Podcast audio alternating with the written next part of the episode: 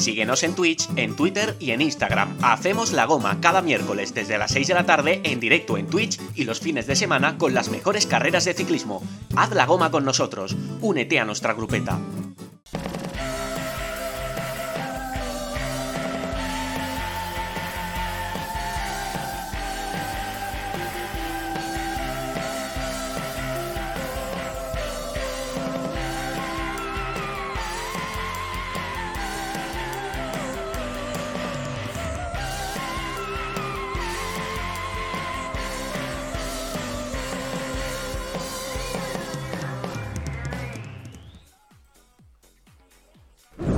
Hacemos la goma. Únete a nuestra grupeta en Twitch y en redes sociales.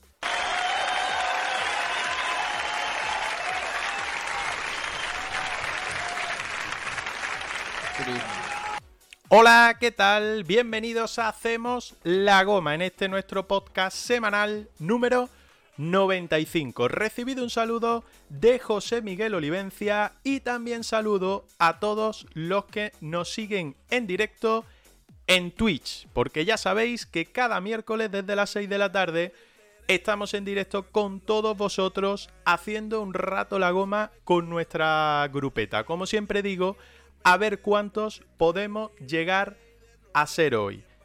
Hoy, precisamente, 21 de diciembre, ya lo hemos anunciado desde inicio de semana en eh, nuestras redes sociales, tenemos a un invitado especial. Y no es otro que el periodista de Eurosport y narrador Antonio Alix, al que presentaremos en nada, en unos minutos, y que, o con él que mejor dicho, esperamos eh, poder comentar eh, todos los temas de actualidad que tenemos encima de la mesa, sobre todo lo vivido hoy con esa presentación oficial del Movistar Team, del eh, equipo, del único equipo World Tour de bandera española, de nacionalidad española, que se ha presentado hoy, y también ese tema de actualidad que ha traído nuestro compañero Fran Reyes en el eh, medio de comunicación eh, Relevo, con esa entrevista en Ring Más y con esas palabras, podríamos decir, de deseo o de aceptación sobre Carlos Rodríguez, a esa pregunta de si le gustaría verlo en 2024 vestido con los colores de Movistar,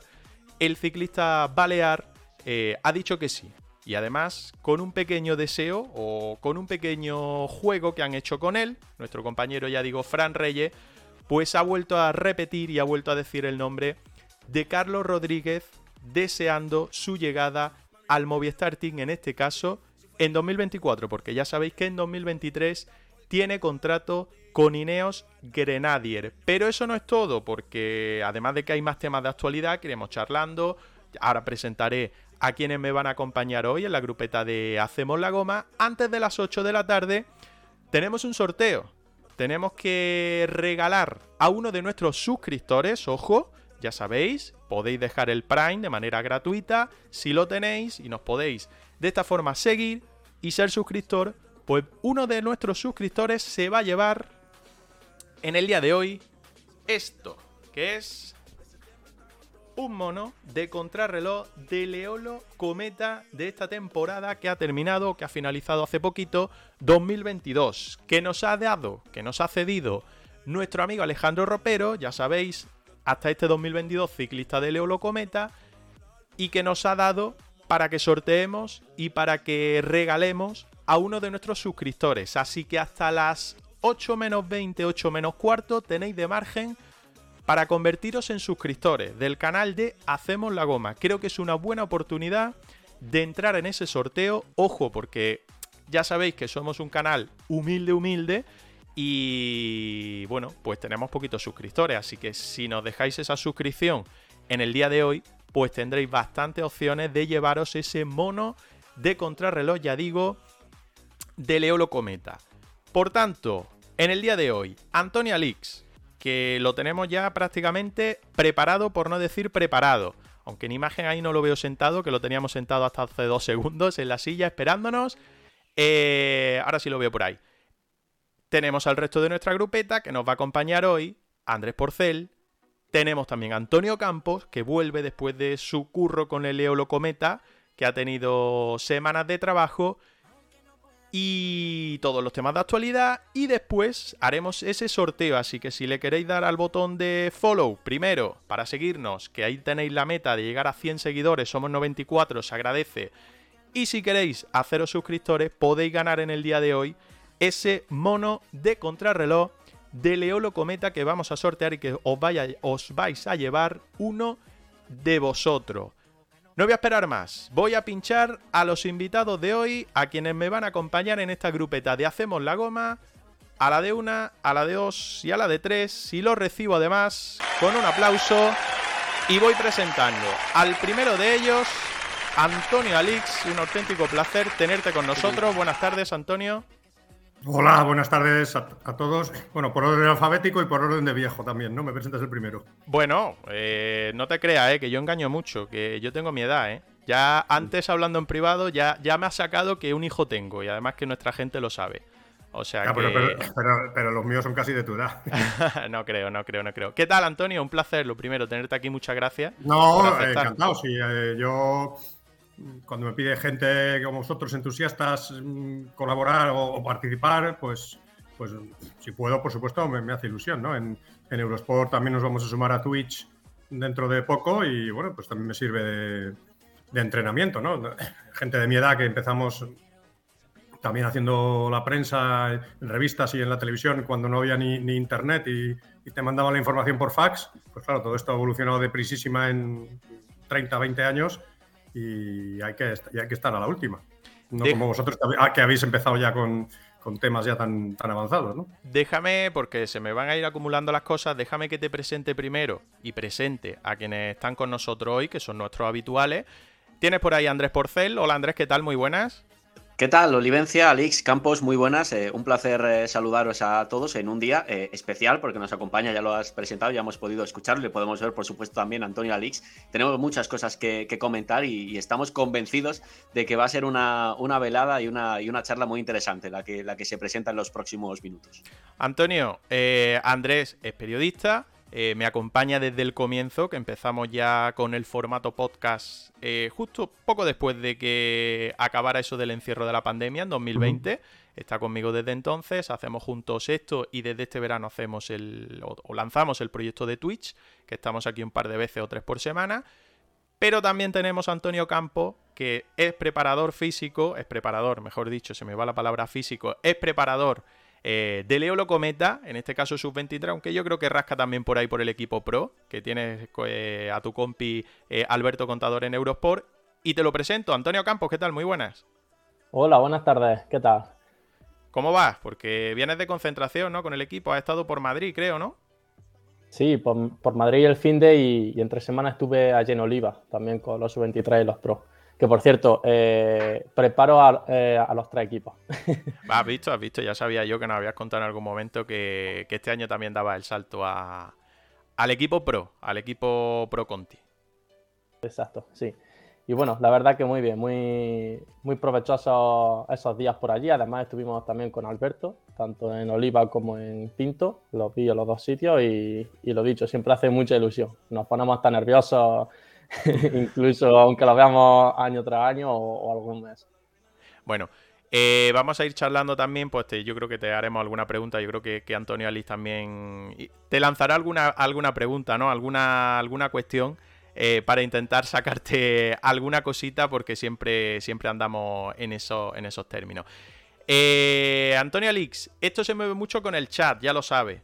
Y la gente en el chat pues nos va saludando y yo creo que siempre de agradecer también por, parte de ellos que lo hagamos nosotros. Así que saludo a Fran 41 saludo a Joaquín Montilla 4, saludo a Jaramillo Olp, saludo a Fat Cantabria, que es la primera vez además que escribe por el chat y se lo agradecemos. Ya sabéis que nos podéis dar al follow y si quieres participar en el sorteo del mono de crono, pues puedes hacerte suscriptor.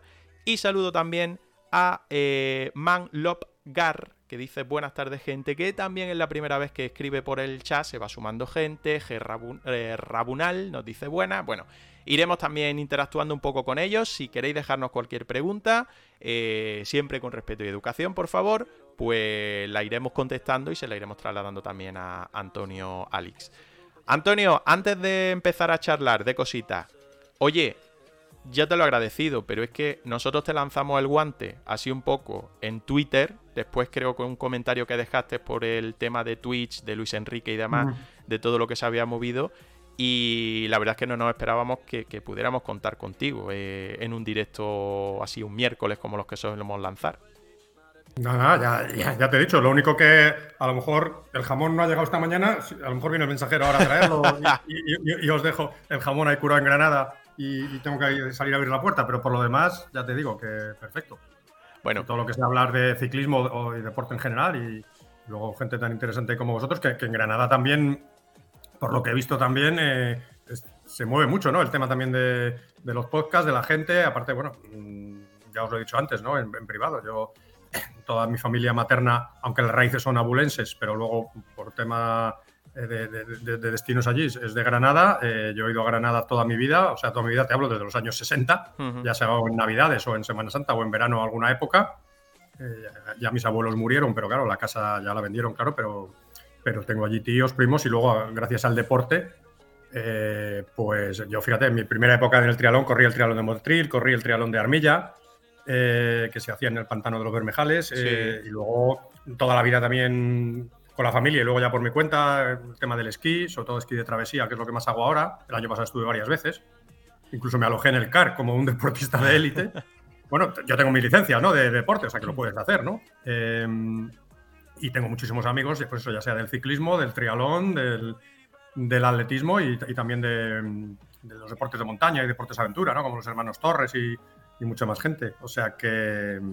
Y aparte, Granada, bueno, no es ningún secreto. O sea, o sea ni, tampoco es echar piropos gratuitos. O sea, está Gerona, Gerona, Gerona muy de moda, sí, porque está cerca de Pirineos y, y, más cerca, más comunicado a lo mejor con, con otros países, pero Granada para mí es un sitio ideal. Es decir, es que tienes la. Eh, para el deporte me refiero, ¿no? El clima de Granada que tienes y luego tienes eh, la sierra al lado y que es infinita y tienes eh, la costa al lado. Y bueno, y ahora también, que cuando yo era joven, claro, solamente de, Granada a Salobreña al Muñecar tardabas dos horas y si había atasco tres.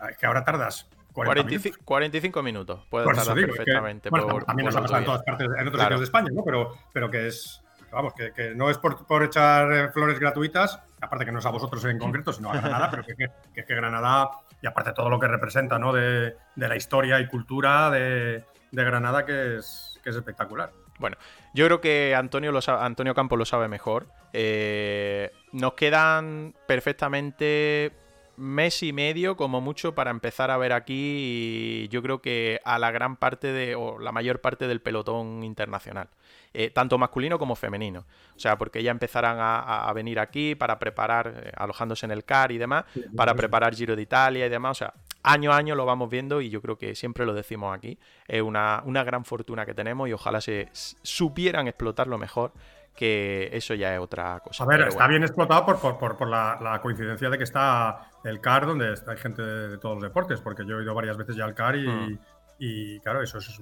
pues, alto rendimiento y, se convive gente de, todos los deportes, ¿no? El ciclismo casi es de los que peor lo tienen en, en esta época del año porque, claro, hay que, hay que bajar, ¿no? Porque ahí arriba no puedes estar entrenando, dando vueltas, que está todo nevado, ¿no? Pero sí que es verdad que yo creo que está bastante bien explotado. Y luego ya fuera de lo que es la temporada de esquí, eh, muchos van incluso a, apartamentos, ¿no? Porque mm. la temporada de esquí está más ocupados, pero que por eso a mí también ha habido una terminología que habéis empleado ahora, no, no quiero empezar ya dando caña, eh, pero yo ya de toda la vida, como yo sabéis, hago más deportes en Eurosport, yo no llamo estación de esquí a Sierra Nevada o a Candanchú o, a Vaqueira, son mm, estaciones mm, turístico-deportivas, porque que se aprovechan todo el año. Llamar estación de esquí es absurdo, ¿no? Y, por desgracia encima cada vez hay, hay, menos, menos nieve. Por cierto, que no, antes de que se me pase, eh, que yo como soy siempre más tiquismiquis o, o, procuro llamar a las cosas por su nombre, aunque luego a, veces me, pilla en algunos renuncios, que lo de los equipos famosos, joder, que no son World Tour los equipos que los equipos son World Team, Pro Team y Conti Team. O sea, Pro Conti no existe. Eso ya hace muchos años que se dejó llamar Pro Conti. Y World Tour tampoco. Ya hace varios años que World Tour son las carreras. Lo digo porque, porque mucha gente, mm, sigue, la mayoría de la gente sigue empleando, pero los equipos son, si entráis en la página de la UCI, World Team la primera división, Pro Team la segunda, que luego lo es Pro Team, no es Pro Conti, y, y Continental Team, que luego, que el tema de los nombres conmigo se hace Mira, ayer lo estaba y lo hablé con algún compañero de. Joder, ya, me estoy quedando con la tertulia. No, no, no, no, Ahora voy soltando temas, no te preocupes. el mundial de el mundial de invierno, el mundial de invierno, el de fútbol. Pero joder, si el invierno empieza mañana. ha, sido el mundial, ha sido el mundial de otoño y fijaos, como casi todo el mundo está hablando, este mundial que se disputa en invierno, este mundial que se disputa en invierno, pues, pues no, el, invierno empieza mañana, ¿no? Con también con el sorteo de lotería. Pero bueno, eh, que os estoy robando ya. No, no, no, no, no, en absoluto, en absoluto. Yo veis soltando. Con mis, cantinelas de, viejo, pero que me rechina, ¿no? Que, que se siga diciendo World Tour, World Tour, pero también la culpa es un poco de la UCI, que, cambia los nombres cada cuatro o cinco años y la gente se queda con el antiguo, ¿no? Pues sí, ahí lleva. Pero, lo sabrá él, ¿no? Que, el, el, Eolo es pro team, según la estructura actual de la UCI. Ahí dice que sí, Antonio Campo. Eh, voy soltando temas. Mi disculpa, voy soltando temas y lo primero que quiero tratar, yo creo que, está a la orden de, lo que se ha vivido esta mañana. No sé, no sé Ali, si, si tú has tenido la fortuna de, seguirlo o de incluso asistir en directo. Hombre, la fortuna no, es, mi trabajo ir allí. Bueno. y, voy todo, y voy siempre. Eh, ha habido dos años que no se ha hecho y claro, claro que he estado ahí. Lo que pasa mm. que, aparte que antes lo estaba hablando con un amigo aquí después de montar en bici, diciendo eh, al mediodía que, es que es un punto de encuentro. Más que la presentación del equipo, es un punto de encuentro donde ves a gente que no ves el resto del año, ¿no? Porque aparte del ciclismo es muy difícil coincidir, eh, no vas a muchas carreras, eh, entonces es un típico sitio que ves a la gente de, año en año, gente de ciclismo, porque ahí va todo tipo de gente, no solo, mm. no solo periodistas, sino que van de las marcas, van invitados, van VIPs, amigos de, Eusebio, amigos de mm, familiares de ciclistas, me he podido conocer al bebé de, Cortina, por ejemplo, de García mm. Cortina, ¿no? Es decir, que, es un punto de encuentro y sí, sí, claro, he estado allí. Luego, si es que al final lo de menos es la presentación del equipo, lo demás es eh, los corrillos que haces, que luego encima te quedas con mucha gente sin hablar. Le dices, venga, ahora te veo, ahora te veo, venga, luego, luego hablamos, le, chocas la mano, luego hablamos, pero al final... Luego lo ve. No, da tiempo. Claro. No da tiempo. Pues ha sido la presentación de Movistar, tanto del equipo masculino como el femenino. Y os quería preguntar, por ir sacando temas, eh, a los dos Antonios y a Andrés, por supuesto, eh, ¿Con qué os quedáis de esta presentación? Porque es verdad que se le ha dado un reconocimiento a Alejandro Valverde, cosa lógica, se ha hablado con Enric Más, pero a mí me ha quedado un poco de... Eh, no sé. Eh, algo me ha faltado con las incorporaciones, con los fichajes, sobre todo del equipo masculino, que también del femenino, pero sobre todo del equipo masculino. Romeo, Guerreiro y Gaviria. Si es que da la sensación además que el equipo este año está en una transición tú lo has comentado antes, parece que se está hablando más de lo que puede llegar eh, en el 2024 que de lo que se ha construido para este 2023.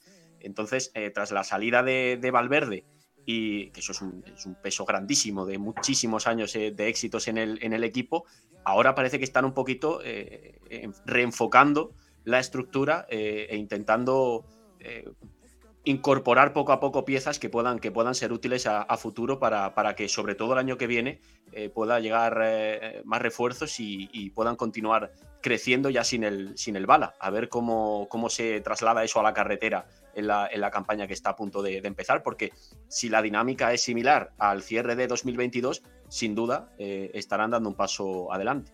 Claro, Alix, porque son tres fichajes, son tres incorporaciones y de un perfil muy distinto una apuesta para el futuro, Romeo, un hombre de presente, Guerreiro, o al menos que lo está haciendo bien en la última temporada, y una gran duda, que Gaviria, que no se sabe lo que va a dar porque lleva 2-3 años que su rendimiento no ha sido el que de él se espera.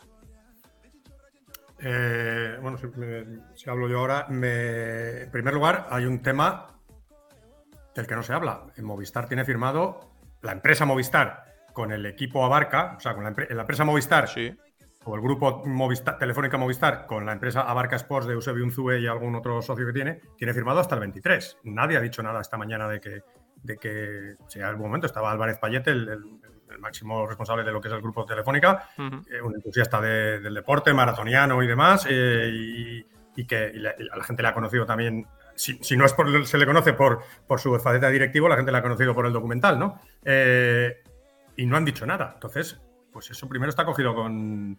Hay gente fichada, o sea, hay gente con contrato para más allá, pero claro, el contrato es con la empresa Barca Sports, no con Movistar, lógicamente, ¿no? Que eso muchas, muchas veces la gente no distingue lo que es la empresa Movistar que patrocina a eventos, a, motos, a vela, a muchos eso, y, entre ellos al ciclismo, con la empresa Abarca, ¿no? Entonces, el contrato con, con Abarca Sports es, es em, hasta el 23, por lo tanto, mm, tendrán primero que anunciar si sigue Movistar como marca de Telefónica, o si va a haber otro patrocinador, que se especuló hace unos meses, ¿no? Que si Repsol, que si no sé qué. Eh, pero eso es lo primero. Entonces, mm, y, lo, y, lo, que habéis dicho, pues sí, es que los fichajes, Movistar ya lleva varios años, eh, por desgracia, que, que, no coge, todos sabemos lo que es los, los drafts, la NBA y en otros deportes, es que no elige, no elige en primer lugar. O sea, elige lo que va quedando por ahí, ¿no? Y, lo vimos y, bueno, Campos está se mueve en ese mundillo, que yo me lo sé de memoria, porque además les conozco casi íntimamente a algunos.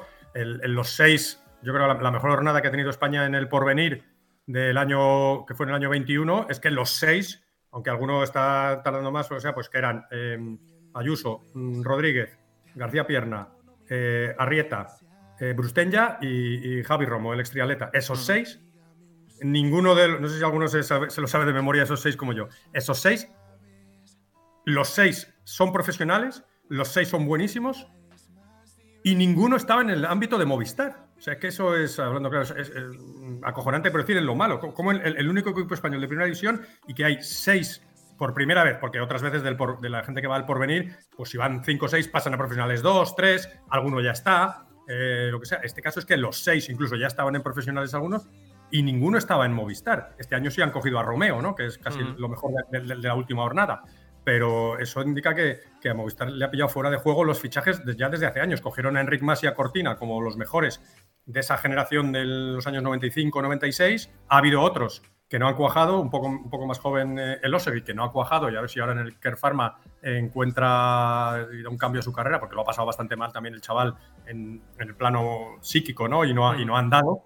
Eh, entonces, a ver si ahora reconduce su carrera, pero, pero es que, mm, y vosotros lo sabéis, muchos de los fichajes que ha hecho Movistar en los últimos años es que ni nos acordamos. Hay por ahí una serie de extranjeros que ni nos acordamos de sus nombres y han estado un año, dos años, no apenas han corrido y luego hay otros que también se está esperando, joder, a ver si ya es este año, a ver si ya es este año, y, siguen sin, sin cuajar. Por lo tanto, de los tres fichajes que hay este año, es que ninguno es uno que digas, ah, es gente que viene, pues Guerreiro muy prometedor, yo le conozco a Guerreiro desde que estaba en el Action, imaginaos, eh, pues muy prometedor, pero se ha quedado un poquito en el camino, le han adelantado por la derecha y por la izquierda gente más joven.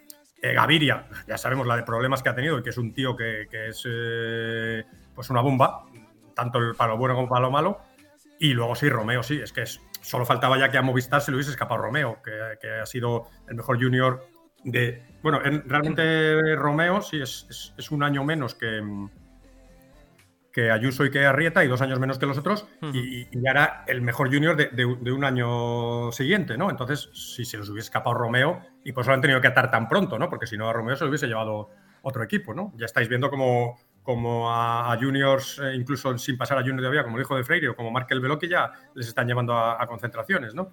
Entonces, es un problema que ellos te lo argumentan, ojo, es que tampoco tenemos tanta pasta como, como Jumbo, como Ineos para coger la gente y meterle un contrato como pasó con Carlos Rodríguez o con Ayuso de 4 o 5 años a un pastizal. Claro. Pero la verdad es que, mm, y eso a mí a lo mejor me ha causado eh, malas caras o, mal rollo con, con, gente del equipo, por decir la verdad, pero es que lo han hecho muy mal fichando, fichando gente joven y a la vista están los resultados. Entonces, de cada año que viene, como tú bien has dicho, es un año de transición a la espera de saber si renueva Telefónica o si aparece el super patrocinador nuevo de turno para seguir la estructura, que sería una pena, lógicamente, que no apareciese o que no siguiese Movistar. O sea, sería una pérdida eh, horrible para el ciclismo en general, no solo el español. Entonces, eh, sí es un año de, transición, que ya Valverde evidentemente no se podía estirar más la goma y bastante ha hecho, aunque va a seguir ligado al, equipo como es lógico, pero yo creo que los tres fichajes, mm, bueno, algo harán, se supone, rascarán, aportarán, pero el equipo sin Valverde, claro, pierde potencial con respecto al año anterior. Y os pregunto a los tres, ¿por qué Fijaros además la noticia que ha salido hoy en relevo, ya ha dicho que, el compi Fran Reyes eh, lo ha publicado, una entrevista con, con Enric Más en la concentración en, Alicante. Es que casi ilusiona más lo que está por venir en 2024, pese a lo que dice Alex de, que no está confirmado ese patrocinio por parte de Movistar, es decir, que no tienen un, un futuro 100% asegurado, no se me entienda mal. bueno, a, lo mejor, ellos lo saben, pero que sí, no claro, lógicamente. Eh, pero hace más, o, ilusiona todavía más pensar en 2024 que en una temporada que no ha empezado, que es 2023. Y lo digo por el nombre propio, lógicamente, de Carlos Rodríguez. que terminará en 2023 su contrato con Ineos y del que se viene hablando desde antes de este pasado verano de que su destino más probable vaya a ser Movistar. Sí, eh, la verdad que, ha sido muy interesante ese momento. No sé si Enrique le estaba haciendo un poco ya la cama, eh, pero bueno, eh, ha sido bastante interesante ese momento. Y yo coincido con lo que decía antes Alix, porque creo que Movistar ha tenido un problema mezclando un poco el que se ha subido tarde al carro de fichar de abajo, que es la tendencia que actualmente es la que hay, o sea, hay cada vez más abajo eh, con que eh, no es el equipo más atractivo, ya sea por, por resultado por dinámica de equipo o por lo que se ve fuera del mismo, no es el más atractivo. Entonces es súper llamativo eh, lo que ha dicho, que, que, esos seis corredores de un talento extraordinario en categorías inferiores, pues ninguno apostase por Movistar o Movistar no apostase por ninguno de ellos. Eh, yo el tema económico no creo que sea ningún problema porque al final está fichando un junior, como es el caso que, de Iván Romeo, que ya lo tenían atado en junior, eh, o un sub-23 que no hace falta que le haga un contrato millonario. No, va a ser, no, no creo que tampoco le hicieran un contrato millonario a, a, Carlos Rodríguez, por ejemplo, por lo menos los primeros años.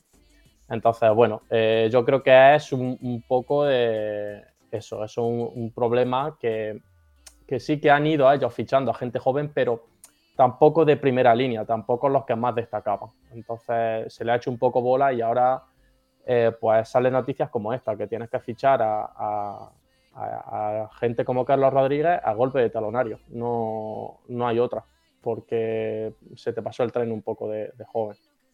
Alix, nos deja Fran 1041 en el chat, directamente te pregunta, dice, ¿qué opinión le merece a Alix el posible fichaje de Carlos Rodríguez por Movistar? Pues mira, ahora que estamos hablando de... A ver, eh, esto era como, como lo de Mbappé y el Madrid. claro, a ver, Carlos Rodríguez, Ayuso evidentemente no lo va a soltar eh, Emiratos, ya veis el contrato y el pastizal. Evidentemente, eh, Carlos también gana una pasta en Ineos, pero en Ineos no lo sé, pero, pero habrán hecho, supongo, un contrato progresivo y ya vemos cómo está respondiendo. Ya ha sido casi el líder en, la vuelta. El año que viene se supone que lo volverá a ser, aunque Ineos no para de fichar gente joventísima y, Campos lo sabe, que se mueve en ese mundillo. La, gente que ficha Ineos, pues, Sheffield ha sido una revelación del año. Yo le conocí a Sheffield desde el Mundial Junior de, que, ganó Simmons, que el que hizo bronce. La, pena para Sheffield es que un año después, por la pandemia, no hubo Mundial Junior, hubo profesional, pero era, le quedaba un año más. Em, y, el, hermano pequeño de Hater y, más gente que están fichando, que es, que es el Look Club, que es una barbaridad. Entonces, eh, parece, claro, el español más prometedor junto a Ayuso. Ayuso es imposible. Eh, Carlos, Movistar, el único equipo español de primera división, tiene que ir a Movistar, tiene que ir a Movistar. Es que parece ya que está hecho. Eh, todos sabemos también los temas que ha habido con el representante famoso Giuseppe Acuadro, que hubo una época que, no fichaban a Correos de Acuadro por un tema de, piques personales y lo que pasó con Carapaz. Y, Eso ya ha cambiado, ¿no? Y, sí, sí, eso afortunadamente se ha solucionado porque era absurdo. Y además el perjudicado era Movistar. Acuadro tiene, mueve la gente eh, como baraja y, va a encontrar siempre equipo porque tiene a, ciclistas de muchísimo nivel, ¿no? Entonces, eh, eso, lo gente se ha tenido que bajar los pantalones Movistar con ese tema, ¿no? O recular. y parece que está hecho ese tema. ¿Qué es el, destino lógico? Pues sí, porque ya Enric Mas, evidentemente, ha sido jefe de filas varios años, ha, conseguido unos resultados espectaculares en, las grandes vueltas. Bueno, los podios que ha hecho en la Vuelta a España, el Tour es diferente, ¿no? Pero ha estado ahí también. Este año, pues ya hemos visto que, del Tour a la Vuelta, afortunadamente hizo un, gran cambio y, y, mejoró muchísimo el tema. Y el final de temporada que ha tenido con Lombardía y otras carreras, pero que parece el destino lógico. Entonces, está claro que, si no fuese a Movistar para a Movistar, a llámalo X, a Barca Sports en el año 24, sería una decepción. Otra cosa es que, claro, haga una temporada brutal y llegue Ineos con, más dinero y, se quede y se quede en Ineos. Claro, en Movistar va a tener menos competencia. En Movistar se supone que, los líderes para las grandes vueltas seguiría siendo Enric Mas, que evidentemente tiene, cumple ahora. Además, Enric Mas es justo 30 años exactos, siempre se lo dije yo desde que lo, desde que conozco desde Junior en el Eolo, porque yo le conocía a, a Enric Mas en el Eolo de Junior. Eh, igual que a Carlos Rodríguez, aunque de Carlos Rodríguez me sé su trayectoria por amigos andaluces que me hablaban de él desde el Bicicletas Baldayo de cadetes en, Andalucía, ¿no? pero que, que Enric Mas justo nació eh, el 7 de enero del, 95 y yo el 65, o sea, le saco 30 años exacto al día, ¿no? Y digo, eres como, digo, es que eres como mi hijo mayor. Y, entonces em, le, queda, le queda cuerda, lo que pasa, claro, como estamos viendo, y, bueno, el campo lo corrobora viendo el tema de cómo está ahora la gente, que igual está pasando en el fútbol, ¿no? Que es que ya los buenos no pasan por el filial. Y, está pasando ahora que, en ciclismo los, los mejores ya no pasan por los filiales. Los Tienen contrato pro directamente. Filiales, eh, o, pasan seis meses, o mm. como Ayuso, o como Romeo un año, eh, o directamente como Rodríguez o como Benepol, pero que, y el fútbol lo estáis viendo, ¿no? Que es que ya prácticamente por los filiales no pasan, van directamente del junior al primer equipo. Y, y, lo estáis viendo también, no pasan ya casi por la selección sub-21, van directamente a, la absoluta. Entonces, eh, pues claro, si no va Carlos Rodríguez al, llamado Movistar del 24, el equipo estaría muy perjudicado, seguiría solo con, con Enric Mas, que insisto, sigue teniendo cuerda para, para más años. Lo que pasa es que, claro, yo creo que ya con la juventud que hay, con Renko, que para mí es una sorpresa, y me he tenido yo que, que envainar y bajar los pantalones pensando que no iba a ganar nunca una gran vuelta, y lo reconozco y lo digo ante vosotros y ante la audiencia, que yo pensaba que no iba a ganar la vuelta a España y la ganó, Siempre está el tema de, que Roglic se cayó, pero bueno, que estaba ahí para ganarla, ¿no? Con Roglic o sin Roglic. Y Enric Mas se supone que le queda cuerda para ser jefe de filas en grandes vueltas. Joder, pero ganarla, ostras, eh, muy difícil. En cambio, claro, Carlos Rodríguez mm, no le salió la mejor vuelta a España al final, pero, pero porque lo de Ayuso también fue otro bombazo, y estaréis conmigo que, que él quería que esperaba que Ayuso hiciese lo que hizo en la vuelta, mm, vamos, no sé si hasta su, padre lo podría pensar, o Machín, eh, pero tendría dos jefes Tendría, o sea, Carlos Rodríguez tendría solo la competencia de, de Enric Mas para las tres grandes vueltas y se podrían repartir. En Ineos, joder, es que en Ineos hay una competencia bestial, ¿no? Aunque en principio sea eh, Bernal, que ojalá vuelva por sus fueros, el, otro gran vueltómano, pero es que hay otra gente que no se sabe cómo va a acabar Hater o cómo va a acabar Pitcock o alguno más que podrían ser también eh, vueltómanos. Por lo tanto, insisto, eh, la, llegada de Carlos Rodríguez a la estructura ahora llamada Movistar, que ojalá se siga llamando Movistar en el 24, eh, pues parece eso, un paso hecho, un paso lógico, pero mm, hasta que no se vea, no se va a ver. Claro. Y luego, a ver qué tal se le da la temporada a Carlos, que se supone que se la dará mejor. Bueno, vosotros sois granadinos, le conocéis perfectamente. Es un chaval callado, un chaval serio, no muy poco que ver en, en el plano personal con, y en la manera de correr tampoco con, con Ayuso, que es mucho más gallito. Diríamos, eh, Carlos es más Indurain, que diríamos, ¿no? No, un contrarrelojista aplastante como Indurain, pero sí es una persona más personalidad. Hmm. de personalidad a, Indurain, ¿no? Que yo muchas veces me mando WhatsApps con, con Carlos y te contesta, te contesta, te contesta, pero mm, con tres palabras, ¿sabes? Te agradece, te contesta, pero, pero no es como otros, ¿no? Entonces, en fin, que, es un paso lógico lo de Carlos Rodríguez y que es un paso ilusionante para la afición española. Bueno, eso también hay que distinguir para la afición española porque Movistar es el único equipo español de primera división, pero esté Carlos Rodríguez en Ineos, esté en Bahrein, esté en Jumbo, en Emiratos no creo que vaya a estar, o esté en, Movistar, para la afición española y para la afición granadina, yo creo que la afición granadina y española va a animar igual a Carlos Rodríguez estando en Movistar o estando en Ineos o, estando en, o Bahrein o, en Jumbo. Hmm. Al hilo de lo que dice, por personalidad, por ver cómo ha cambiado, no sé si el espíritu o al menos eh, la sensación del equipo desde el final del tour, eh, no sé también si es poleado por, por todo el tema del descenso y todo lo que, lo que le podía traer como, como consecuencia, eh, pero lo que vengo a decir, el equipo parece que está cambiando, la sensación del equipo, la posible llegada de Carlos en crecimiento. Se está hablando de ese 2024 como una reestructuración, aunque no esté confirmado lo de Movistar todavía como patrocinador y demás. Pero claro, eh, y lo decía antes, ha habido una hornada que se le han escapado, pero puede ser un buen momento para recuperarlo. Hablo de Carlos, hablo de Raúl García Pierna, que también acabará contrato a final de 2023 con Ken Pharma. Yo creo que es una buena oportunidad para dar ese cambio definitivo en toda la estructura. Sí, eh, eh, Raúl, que también le conozco, así sí conozco desde la cuna por, por ser mm, de mi misma ciudad y le he visto la relación que he tenido siempre con su padre.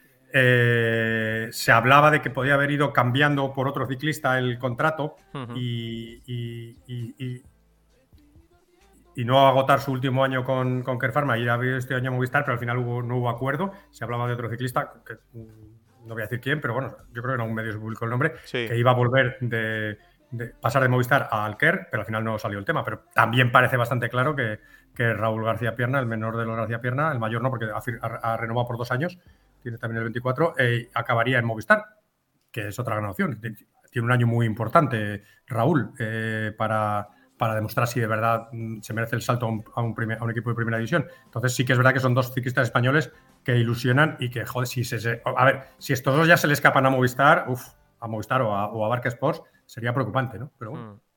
Te dejo ahora mismo, Andrés, que le pregunte, que yo sé que tendrá alguna pregunta sobre el tema para, para hacerle a Pero fíjate, eh, no ha escrito por el chat no Escalada. O sea que le mandamos un saludo, yo creo que es un mítico. Oh, qué, presión, qué presión. Sí, sí, un mítico del mundo ciclismo Twitter y de Twitch también, que anda por siempre por, eh, los distintos chats, así que un placer. Y, lo que anda con, y lo que anda con escalada en bici ya, mejor ni, os lo digo. Sí, alguna imagen, alguna imagen hemos visto, hemos visto de él contigo. Eh, Andrés, ahí tiene Alex. Sí, no, respecto al. Eh, no, no, igual no debería volver para avanzar en otras, en otras materias, pero respecto al, perfil de, Carlos y su posible fichaje por, por Movistar, eh, Alex, ¿no crees que Ineos Grenadiers es mejor equipo para él? Porque yo lo he dicho en este programa, lo, he opinado en, ediciones anteriores, en capítulos anteriores, que me parece que, debería continuar en Ineos. Opinión como aficionado al ciclismo o como, aficionado que, admira también el, rendimiento y la evolución que está teniendo Carlos Rodríguez. Más que nada porque a la hora de, competir en, vueltas, que es el, objetivo que va a tener este corredor en las eh, próximas temporadas, da la sensación de que la estructura británica es más potente, pues en los últimos años ha demostrado que es eh, mucho más capaz de gestionar a un buen líder.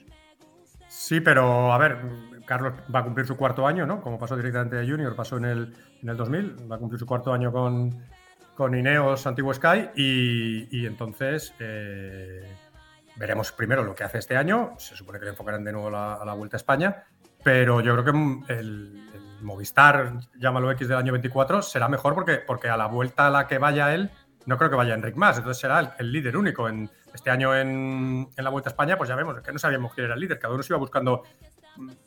A ver, por su cuenta no. También es verdad que estaba la estructura de Movistar y la estructura de, de Jumbo con líderes claros y luego eh, Ineos con, con Carlos y, Emiratos Árabes, que en principio Ayuso no iba a ser el líder, pero luego fijaos lo que pasó, porque estaba por ahí Almeida, eh, que controlaban más la carrera. O sea que yo creo que si no vas a controlar la carrera en plan US Postal o en plan el, Sky de la época, como le gusta decir a Chozas, el, Royal Sky Force, eh, no hace falta tener ese super equipo. Tienes gente que te protege en el llano, tienes gente para eso de tus medidas parecidas por el tema de la bici y tienes un par contigo para, para la montaña y ya está. Es que no necesita Movistar ser el equipo que lleve la manija de, de, la carrera porque ya va a haber otros que lo van a estar haciendo, ¿no?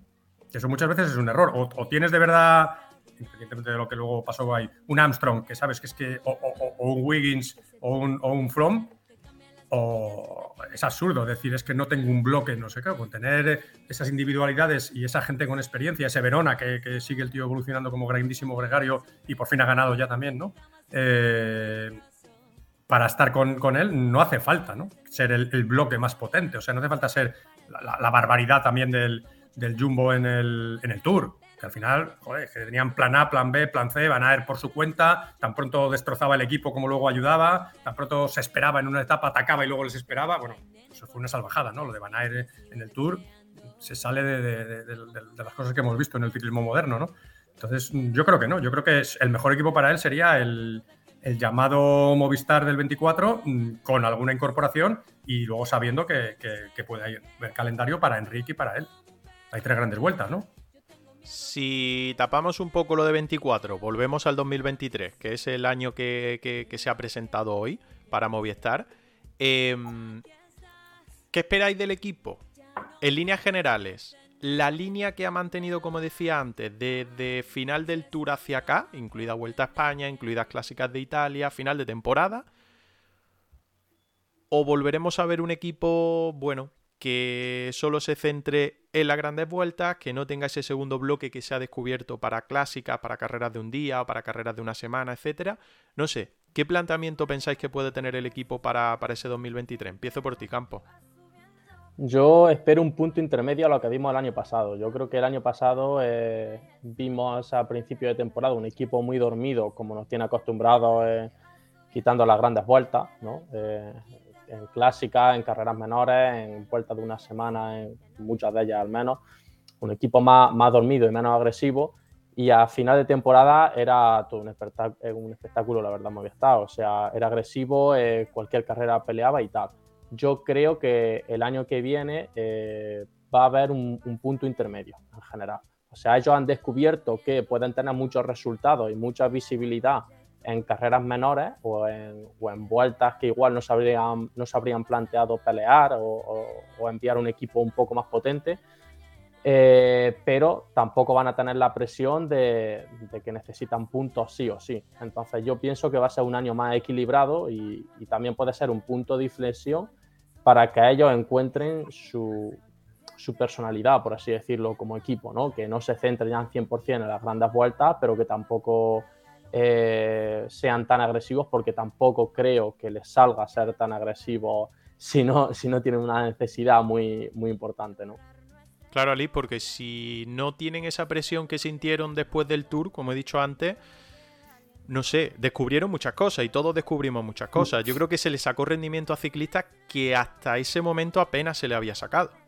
Sí, que fue un error. Y luego eh, el tema de eso, de que, a ver, yo estaba convencido de que no iban a, bajar porque tenían la bolsa de puntos en las carreras final de temporada que sabían que iban a, coger, ¿no? Con la Vuelta a España, si no pasa, si, otra cosa hubiese sido que Enric Mas no hubiese acabado la Vuelta, ¿no?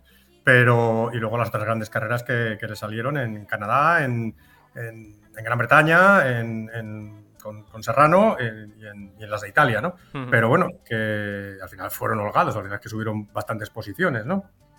Entonces, sí que es verdad, y como decía Campos, eh, que, ha habido ciclistas, lo cual, en el fondo, es malo. O sea, decir, joder, se han dado cuenta del potencial que tienen de las posibilidades que tienen. O sea, a ver, luego dicen, joder, Alice, es que vaya palos que da, si es que no son palos, si es que yo creo que es, que es decir la, realidad, ¿no? Eh, se han dado cuenta de, del potencial, pues eso, es muy grave, ¿no? Decir, joder, nos hemos dado cuenta de.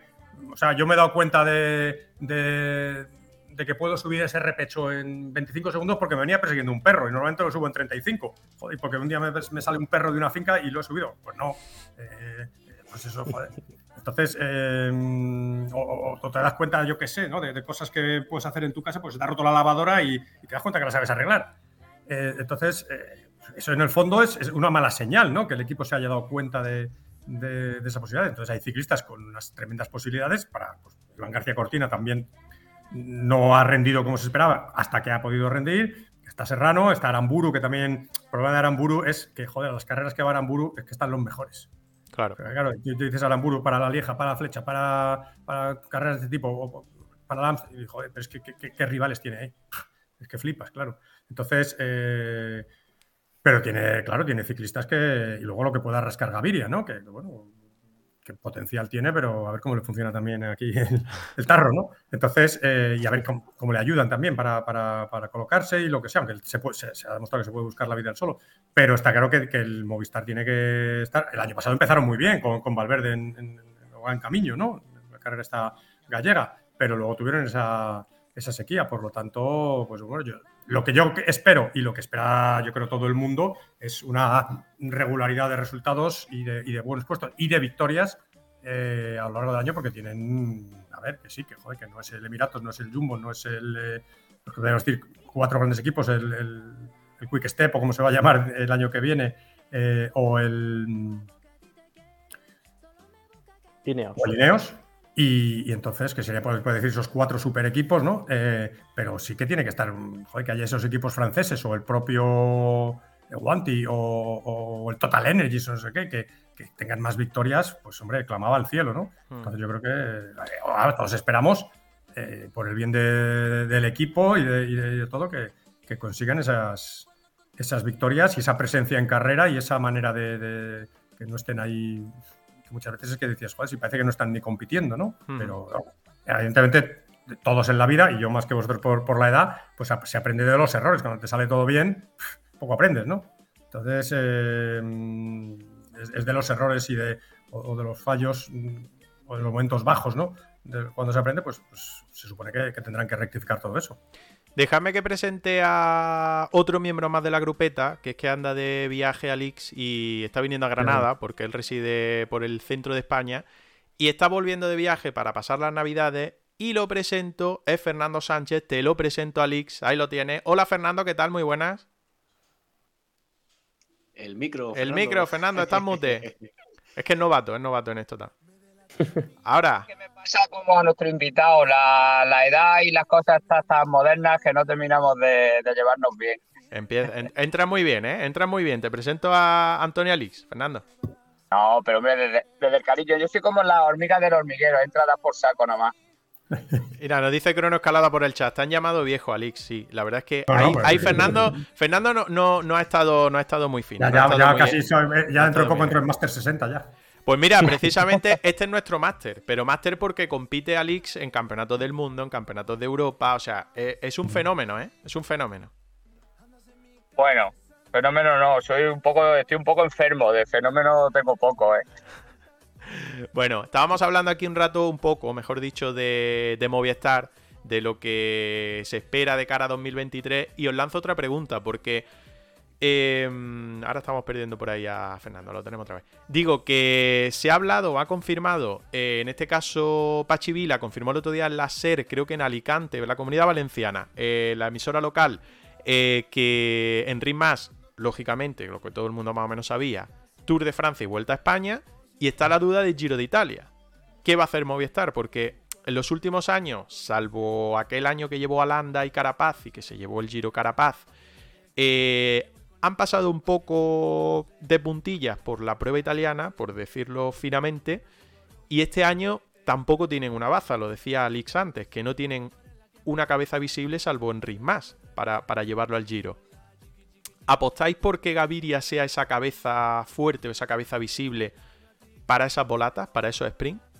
Posible, ¿eh? porque además eh, podemos decir que es la carrera que mejor o la grande que mejor se le ha dado a Gaviria en sus momentos de, plena de plenitud, cuando, cuando estaba en el, en el Quick Step viviendo esos, esos años en los que empezó a consolidarse como, como velocista, luego vino la salida del Quick, el paso por UAE que no, ha dado, no le ha dado el mejor rendimiento, no ha dado los mejores resultados en UAE, así que posiblemente apuesten por, por un cambio de, filosofía obligado, porque después de fichar a un ciclista de estas características, evidentemente tienes que, hacerle un guiño importante a las, a las volatas y, apostar un poquito por, por preparar los sprint, algo que casi casi resulta nuevo para, para Movistar, porque las últimas campañas no han tenido un rematador claro en este tipo de, en este tipo de, de contextos, así que suena muy, muy convincente que la opción sea eh, un, Giro de Italia con un velocista como, como referencia. Campos, Alix, Fernando. Yo pienso que los dos fichajes que han hecho eh, son las dos claves para el Giro de Italia, en principio. Yo creo que, por ejemplo, llevando como cabeza más visible a, a Gaviria para cazar etapas, a Guerreiro para ver dónde llega y sobre todo para cazar etapas, y a Inés Rubio eh, con el rollo que lo están llevando estos últimos años, eh, bueno, yo creo que, puede salir un giro bonito. Seguridad no tiene ninguna, porque, bueno, yo creo que, el que más seguridad le puede dar ahí a Guerreiro y, tampoco es que, estés llevando a un corredorazo que te vaya a dar algún triunfo, ¿no? Pero, pero bueno, eh, yo creo que cubren el Giro de Italia bastante más que, otros muchos años, porque recordemos hace dos o tres años eh, que, que llevaban un equipo que, bueno, que es que parecía que no querían competir. Entonces, bueno, yo pienso que, pueden hacer buen plantel, pero eh, evidentemente no, creo que vayan a aspirar a podium o a cosas importantes. A ver, se tiene que saber la, participación del Giro, que se sabe Renko y luego los que vayan a ir, pero que vaya a Movistar a, controlar el Giro o a llevar un 9 para la general es absurdo.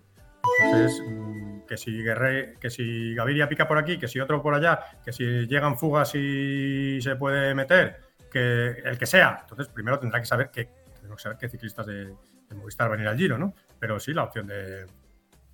claro que, en el Tour y en la vuelta, si van a ganarla, o al Tour hacerlo lo mejor posible con, con Enric, y en la vuelta también, pero se supone que la vuelta eres para intentar ganarla, no puedes llevar a, Gaviria, ¿no? Entonces, bueno, también habrá que ver los otros sprints, pero sí que, a ver, es la opción lógica, aunque también hay carreras de un día que puedan coincidir mm. con.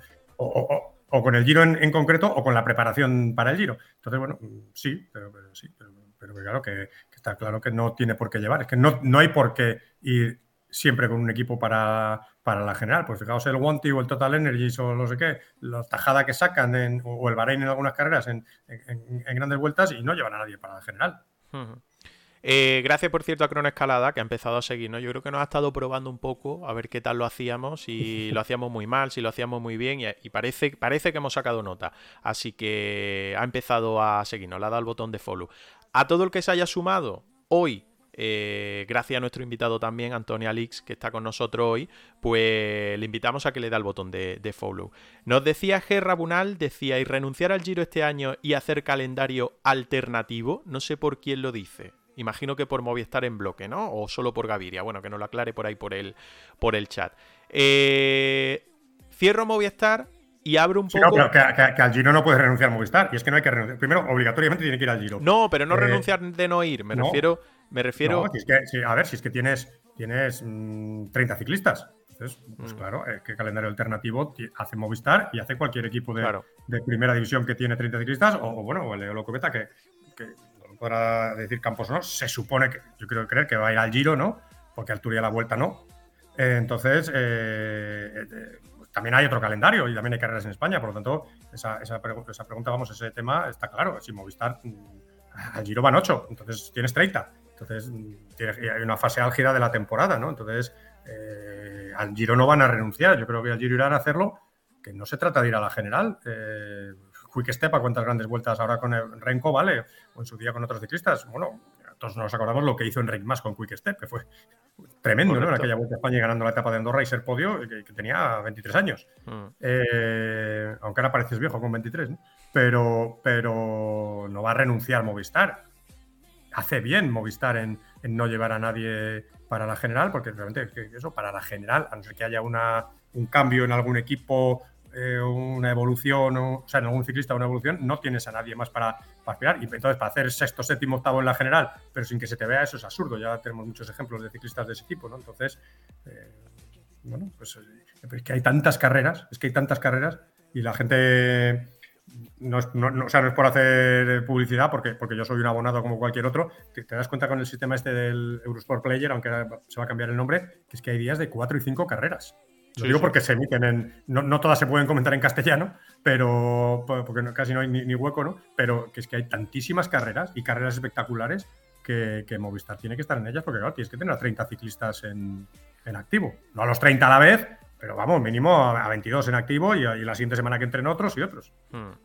Decía que cerrando un poco tema de Movistar, sí me, me, gustaría preguntarle a Alix, eh, abriendo posibilidades de calendario, opciones, carrera y demás, el resto de grandes, porque no hemos centrado mucho en hablar de Movistar y lógicamente pues los nombres, él ha dicho el de Renko, pero luego está el de Pogachar, Vingegaard, Roglic, bueno, más los clasicómanos o todoterreno como Van y Van Der Poel. No sé qué ¿qué es lo que más ganas, ilusión o como quieras definirlo te hace de cara a 2023?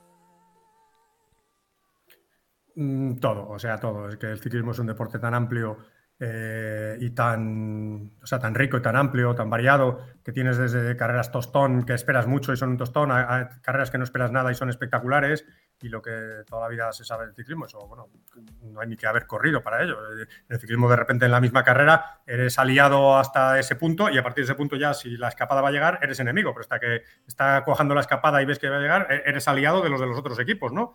Y luego ya pasas a ser enemigo para luchar por la victoria y lo mismo pasa en, en el trabajo detrás en el pelotón, que hay dos o tres equipos que son aliados para echar abajo la fuga o para controlar el pelotón. Entonces, mm, yo aunque haya emoción en cualquier carrera, ya te digo, encima en Eurosport y con la de carreras que hay, que yo tampoco sé las que voy a comentar, eh, pues es que yo me lo puedo pasar igual o mejor con el Trobro León o con cualquier carrera de Bélgica o, el Gran Premio Samin o, cualquiera de estas, o los cuatro días de Dunkerque, que con, que con una gran clásica, ¿no? Entonces, eh, bueno, y además es que en el fondo tiene que dar igual que sea Movistar o que sea Jumbo o que sea el que sea, o que sea español o que sea alemán entonces, o que, sea portugués el que, el que gana, ¿no?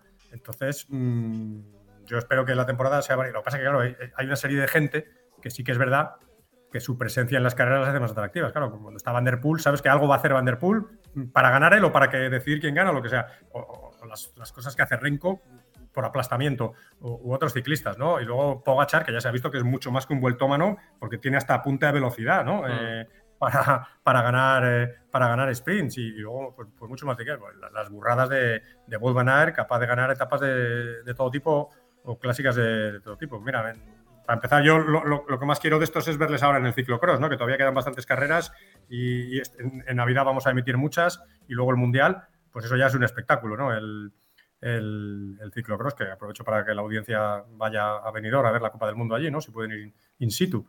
Eh, entonces, yo no me digo, no, es que igual que cuando se presentan las grandes vueltas, y, vosotros en, vuestro podcast y, muchos más que hacen podcast y las revistas y las webs y analizando y analizando y analizando y podcast de dos horas, si luego no tiene nada que ver, si ya se vio en la famosa etapa de Formigal de hace varios años en la Vuelta a España, eh, lo que decidió, y luego hay etapas que la gente te, diseña, no, esta con 6.000 metros de nivel, con siete subidas, siete puertos y, lo que sea, eh, y al final es un tostón y se lo juegan al pancartismo, ¿no? En pancarta de los últimos tres kilómetros.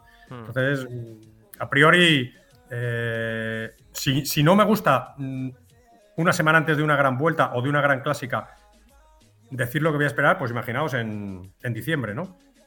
Pues que, haya espectáculo eh, y, que, gane el mejor y que no haya incidentes ni caídas y, ya está. Pero ¿y quién va a ser el mejor del año? Pues ya os digo, desde el momento que yo nunca pensaba que Benepol iba a ganar esta vuelta a España, pues cualquier cosa que digas, si al final vas a acabar metiendo la pata. Fernando, pregúntale algo que no te he dado ni la palabra, hombre. El micro. Fernando, ¿no escucha? No, creo que lo hemos perdido. Fernando, hola. No, no tiene cobertura. No tiene cobertura suficiente. Andrés Campo, algo relacionado con todo esto y vamos pasando también de tema. No, yo eh, escuchando la, reflexión que hacía Alix, eh, ha mencionado la Trobroleón y, y, en esto creo que tiene toda la razón. A veces la, carrera que, no precisamente por, por, nivel, está en primerísima línea, a lo mejor seguramente tampoco por participación, pero por recorrido y sobre todo el recorrido, yo creo que es, que es la clave que hace más espectacular y más llamativa a esta prueba. Te acabas divirtiendo más con, con jornadas de este tipo que con, que con grandes eh, carteles o con, con, pruebas del, del World Tour que, que, a priori van a ser las más eh, espectaculares. Eh, yo personalmente siempre espero el día de la Rubé, creo que es el, que mejor me lo paso de todo, de todo el calendario pero, pero el año que viene, eh, bien lo, lo, ha resumido Alix, tenemos tantos alicientes en grandes vueltas porque hay invitados que no esperábamos, como el propio Benepul. Yo tampoco pensaba que iba a ganar una, la Vuelta Ciclista España o que iba a estar aspirando a, a grandes vueltas y ahí lo, ahí lo vimos, cómo, cómo rompió ese, ese, esa barrera que algunos le, le situábamos. así que por la generación que tenemos actualmente de, de, corredores, casi cualquier día es bueno para, para pasárselo bien. Yo le preguntaría a Alix que independientemente de, lo que esperes para el año que viene, de grandes vueltas y tal, eh, ¿cuál es tu gran vuelta favorita o si tienes alguna? Porque yo, por ejemplo, lo tengo claro. Eh, independientemente del recorrido año tras año o de participaciones. Eh, ¿Tú tienes alguna? No, porque depende del recorrido, porque siempre se dice, no, el giro, la espectacularidad de, de la montaña. Bueno, el giro este año, a priori espectacular, porque también hay montaña desde el principio, ¿no? Eh, y, me gusta encima que simplemente toque Suiza una etapita o dos, que no haya esos paseos que a mí eso no me gusta eh, por, Israel, por Grecia, por Irlanda, por Hungría, por Países Bajos. Eh, a mí que, una gran vuelta toque momentáneamente Suiza o España toque Francia o Portugal o, el Giro toque Bélgica en una etapa que entra y salga, bien, lo admito, pero eso de las salidas en, en Países Bajos, en Irlanda, en Grecia, en Israel, eso a mí no me gusta. Pero bueno, es un negocio y, ya está, ¿no? Pero digo que, es que varía mucho el recorrido y luego depende de todo, ¿no? Porque sí, pues en el, Giro sabes que hay esas etapas espectaculares, pero luego está la incertidumbre de que, joder, hay nieve y a lo mejor no se puede hacer etapas. El Tour es el Tour, lo que pasa es que el, Tour ya se vio en Dinamarca y bueno, ya lo de Bilbao del año que viene, o sea, es que ya eh, lo de, van a dejar corto, yo creo, lo de lo de Dinamarca, ¿no? O sea, es que va a haber una persona en cada metro de, la carretera, ¿no? Pues mira, eh, Antonio, porque nos deja, nos deja crono, sí, nos deja cronoescalada, hablando de, lo de inicios de, de carrera y demás, el Tour de Francia 2024, o sea, el Tour de Francia acaba de anunciar la primera etapa de 2024. O sea, todavía no, ni apenas vemos cerca 2023 y han anunciado la primera etapa de 2024. Es que viene al hilo de todo y no lo ha pasado. China, o qué? No lo ha pasado por el chat y es Florencia Rimini. 3.800 metros de desnivel.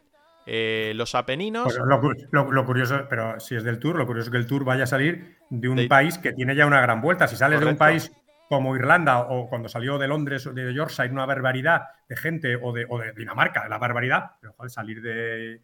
Igual que salir del País Vasco, ¿no? Saliendo de España que tiene una gran vuelta. Pero claro, el Tour es que se lo come todo. O sea, es que. Mm, el Giro tiene la tradición, el rosa, el bonito, no sé qué, hmm. pero se sigue en Italia y vale, pero y la Vuelta a España pues ni siquiera tiene eso de la decoración de los pueblos, cada vez más sí, pero el Tour es el Tour, o sea, el Tour es la que se sigue en Australia, en Estados Unidos, el Tour también es verdad que tiene la mejor fecha, eh, no hay competencia de grandes eventos, eh, los Juegos Olímpicos son después, el Mundial de Fútbol cuando es en, fecha normal, no la de este año, es un poco antes.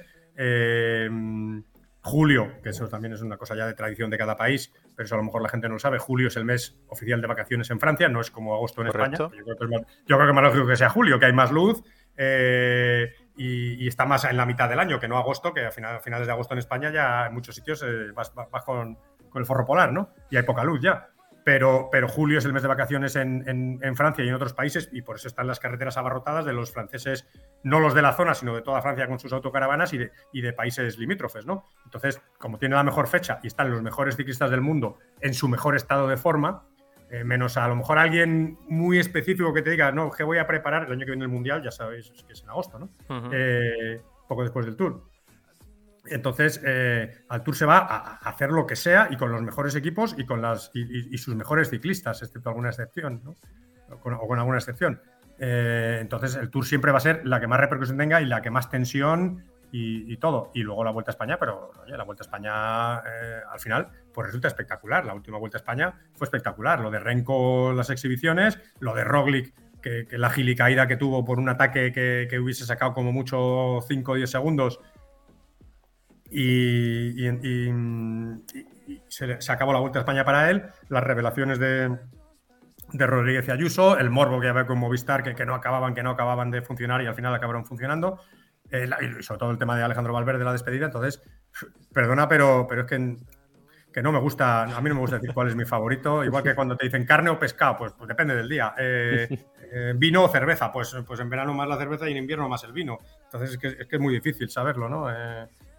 Y a mí no me gusta. te, agradezco la pregunta, pero, pero no te contesto claramente. Mm.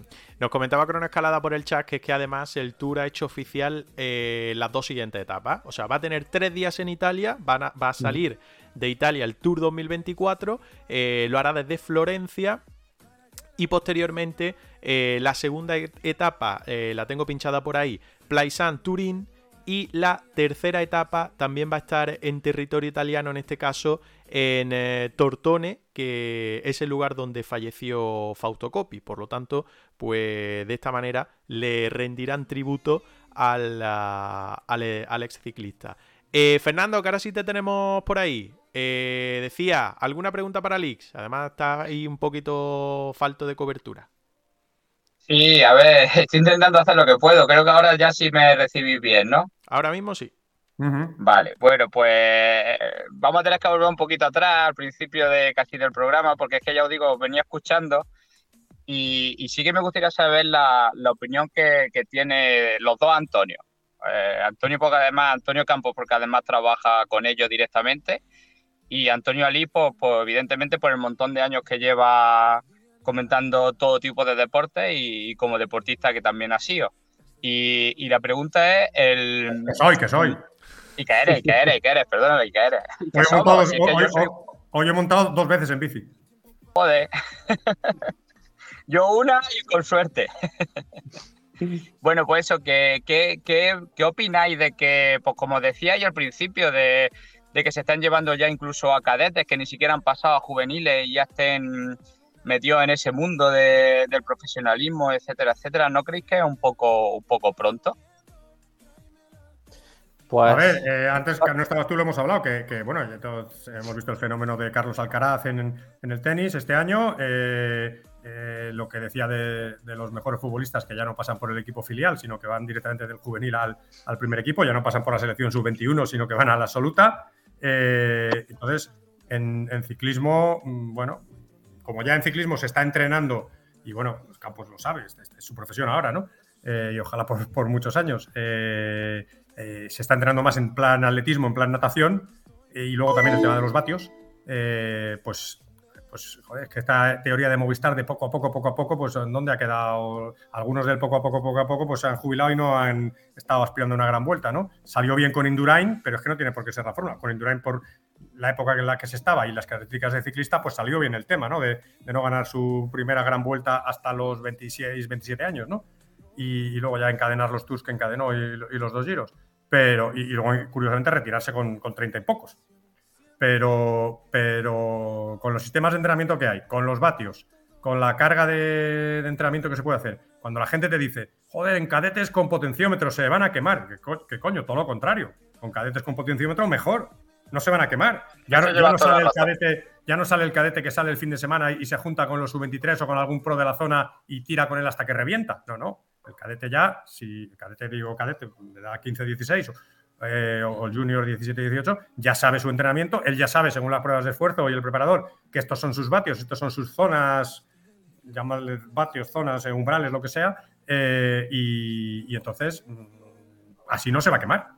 Igual que, igual que yo soy totalmente partidario del entrenamiento en, ya sea en bicicleta estática moderna o, en, rodillo moderno de tracción directa, es que es que es igual o mejor que la carretera, porque reproduces, tú quieres determinados vatios o determinado pulso y determinado tiempo, no estás pendiente del tráfico, del calor, de que, de que sudas, de que viene el camión, del viento, del cruce, del bache. Y, si tú dices, no, es que tengo que hacer 10 eh, de 5 minutos a 330 vatios, pues es que es como 10 de 5 minutos a 330 vatios. Entonces, gracias a eso, pues está llegando a, que la gente tan buena como Carlos Rodríguez, como, como Ayuso, como el propio Benepul, que es todavía un fenómeno más, más eh, espectacular porque, porque no empezó a correr en bici hasta la mitad de su primer año junior, cuando acabó la temporada de fútbol, aunque el padre había sido ciclista. Eh, entonces, eh, es que es lógico, es que es lógico. Está pasando en más deportes y en el ciclismo estaba tardando en llegar. Había algún, caso raro y precoz, pero a ver, porque ahora ya ha ido Marcos Freire o, o, o otros que han ido a, muchos otros equipos, que ahora parece que Movistar, igual que con el tema de la serie de Netflix, es el primero que lo hace y no es así, lo ha hecho mucha más gente. Lo que pasa es que en España se le da cancha porque lo hace Movistar, que es lógico que es el equipo abanderado del ciclismo español, ¿no? Pero yo lo veo bien, pues para que vean lo que hay ahí, aunque bueno, caso de Freire y Beloki, si lo tienen en su casa con sus padres, ¿no? Pero, pero que estos chavales vayan desde tan jovencitos y tengan ese premio, pues oye, bien, mal no les va a ir, desde luego, con, con, eso. Luego no quiere decir que vayan a ser grandes ciclistas. Pero lo que está claro, y, bueno, pues él no estaba, supongo todavía, ¿no? Pero, pero cuando Carlos Rodríguez pasó, o en su momento también eh, eh Enric Mas,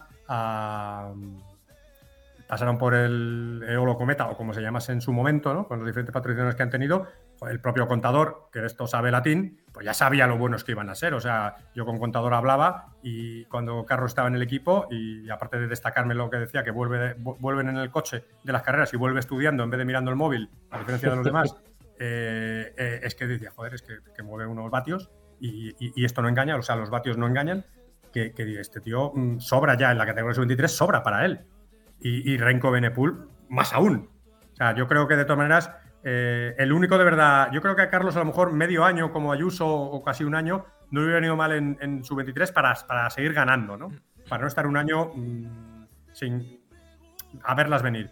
Pero el caso de Renko Benepul ya lo vimos y yo tuve también, yo comenté tanto su Mundial Junior como luego su clásica de San Sebastián el primer año y claro, evidentemente Benepul sobraba en su 23, es que en su 23 hubiese sobrado, o sea, hubiese sido un paso atrás haber corrido en, en su 23, pero yo creo que es una cosa lógica con la evolución de los sistemas de entrenamiento, con todos los preparadores que hay ahora y con el sistema de, los vatios y de entrenamiento periodificado y, estructurado en plan la, natación y el atletismo y otros deportes, que, tarde o temprano iba a acabar pasando en el ciclismo. Y que insisto, que es bueno que pase, porque encima con el tema de los vatios, y, lo sabe Campos perfectamente, dejas ya de tonterías. O sea, si por mucha ilusión que tenga el chaval, por mucha afición, por mucho que lleve la mejor bici, que lleve una bici mejor que un profesional, Y por mucho que todo, macho, si no das esos vatios kilo y en la prueba de esfuerzo no has dado esos vatios o esos umbrales, mira, de verdad, no insistas, que no vas a llegar a profesional. Dedícate a estudiar y corre en, en sub-23 y luego en máster o en mountain bike o en gravel, lo que quieras, pero no insistas en llegar a profesional porque no vas a llegar. Entonces, yo creo que es, que es todo un, paso adelante. Campos, déjame antes de que le des tu respuesta a Fernando, eh, que le dé las gracias a Arambi barra baja 12, que le ha dado el botón de follow. Se agradece, os recuerdo que os podéis suscribir. Mira, también Rives, que le da el botón de seguir, se agradece. Os podéis suscribir y antes de las 8 vamos a hacer el sorteo entre suscriptores del mono de Leolo Cometa eh, de 2022 que nos ha dado Alejandro Ropero para que se lo regalemos a uno de nuestros suscriptores. Haremos el sorteo a eso de las 8 menos 20, 8 menos cuarto aproximadamente, ¿vale? Y a Cronoescalada le agradezco que nos haya avisado con esto de la etapa del tour, se lo agradezco enormemente. Y Javi Rampi, que el Javi Rampe, al que saludo, Javier Rampe, nos deja por el chat, dice, hola chavales, ¿qué pensáis que el tour ya vaya por el 24 y la vuelta a duras penas va anunciando el 23?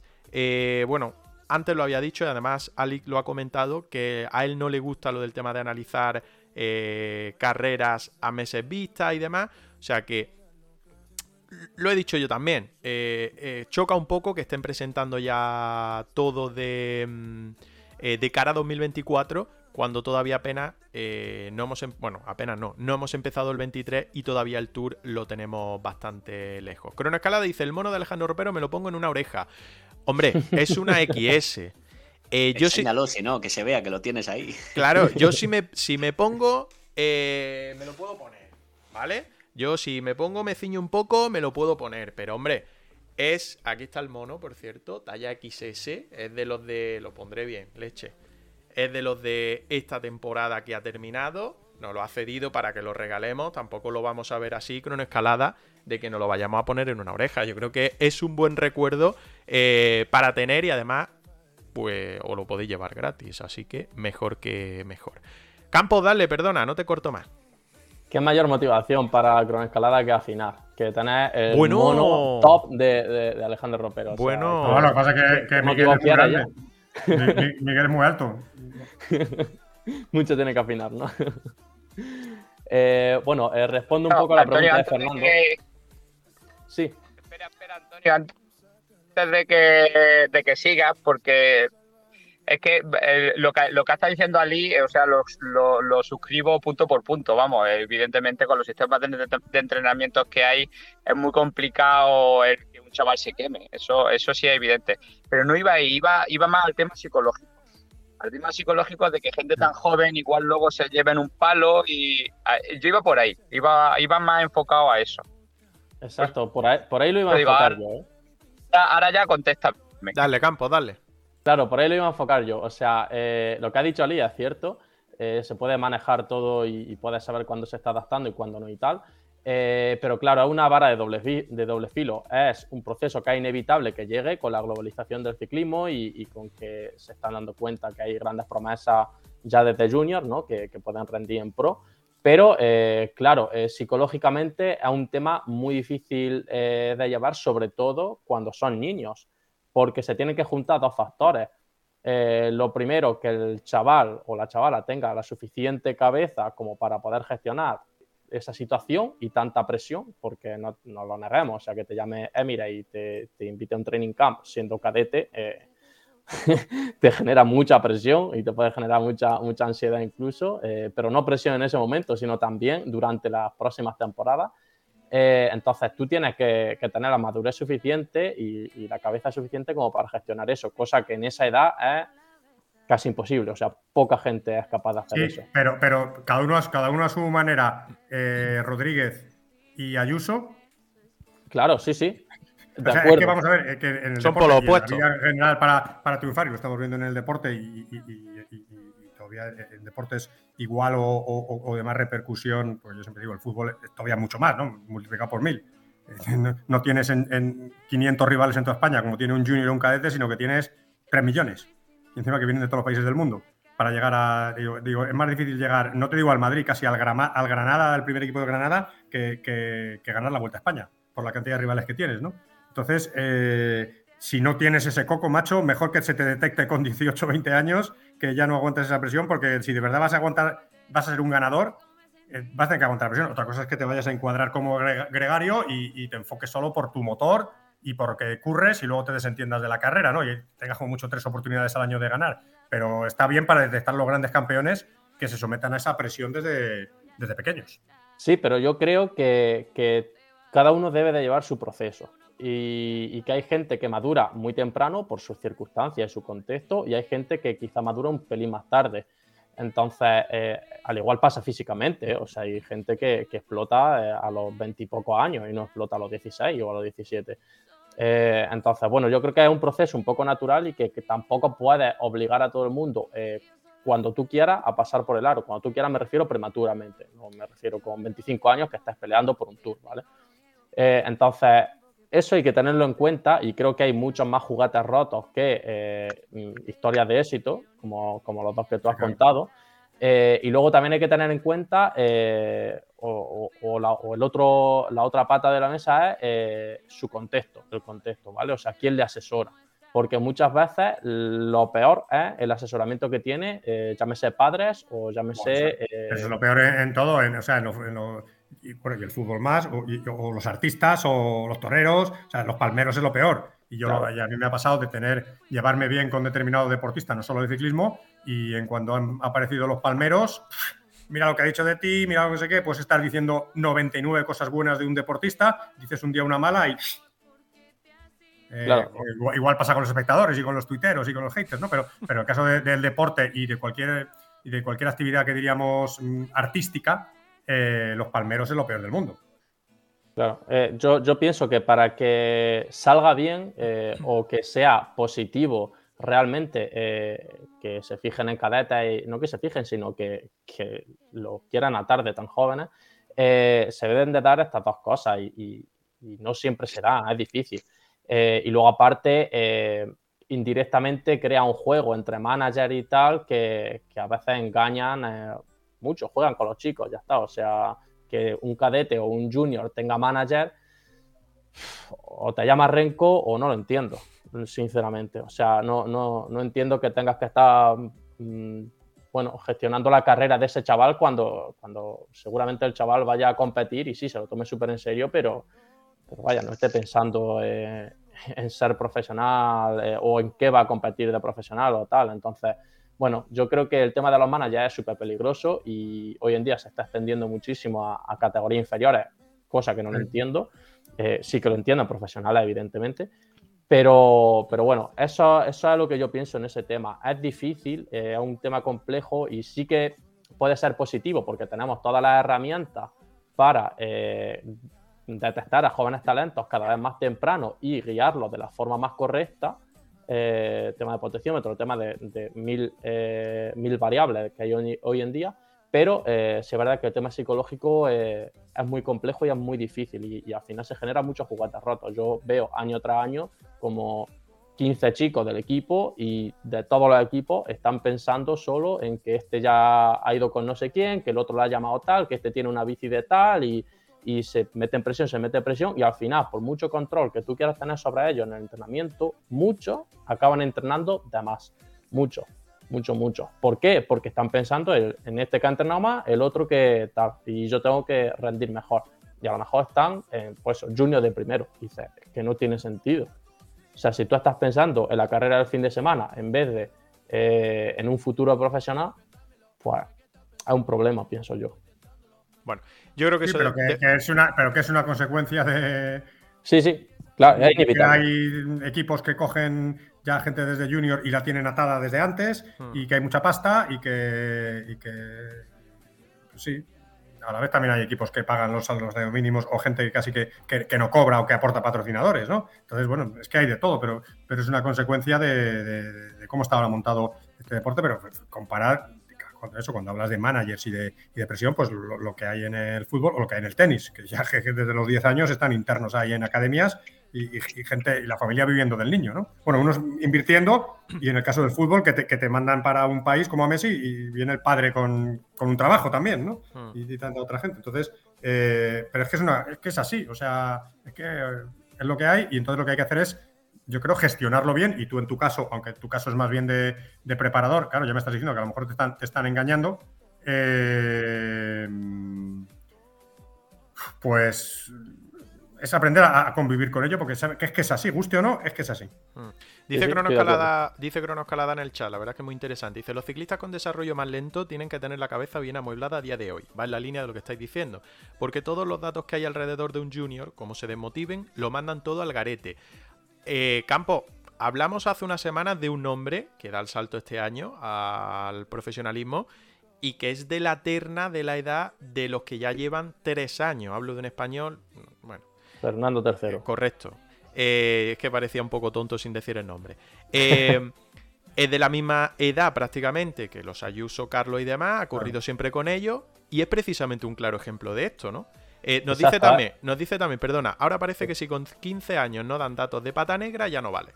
Perdón. Exacto, o sea, yo creo que Fernando III es el ejemplo perfecto. Lo que pasa que que eh, es un caso similar a un NBNPU o lo que sea, que te encuentras muy poquito. Hmm. Que, sepan gestionar las cosas como lo ha hecho Fernando. Fernando en, Junior, en el equipo, coincidió con Javi Serrano, con Carlos, con Raúl, y claro, él era buenísimo, pero eh, evidentemente pues estaba un poco a, la sombra de ellos. Aún así era muy bueno, ganaba, ¿eh? Hmm.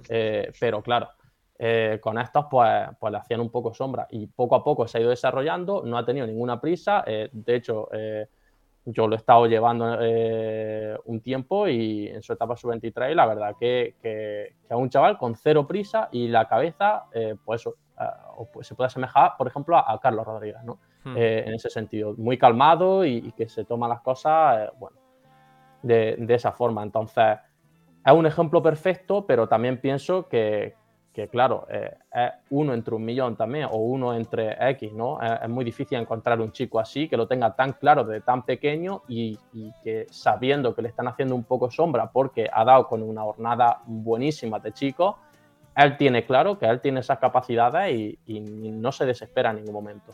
Hmm. Eh, yo le dije a Antonio Alix que íbamos a estar hasta las siete y media con él. Eh, yo te dije que no. Eh, pero es que no, no quiero despedirlo sin sacar un tema más. Aparte de luego si tienen bueno, aquí Bueno, Fernando III, perdona. Sí. Bueno, lo que pasa es que cumple los años a, final de año, pero sí es igual que Javi Serrano. O sea, va a pasar a.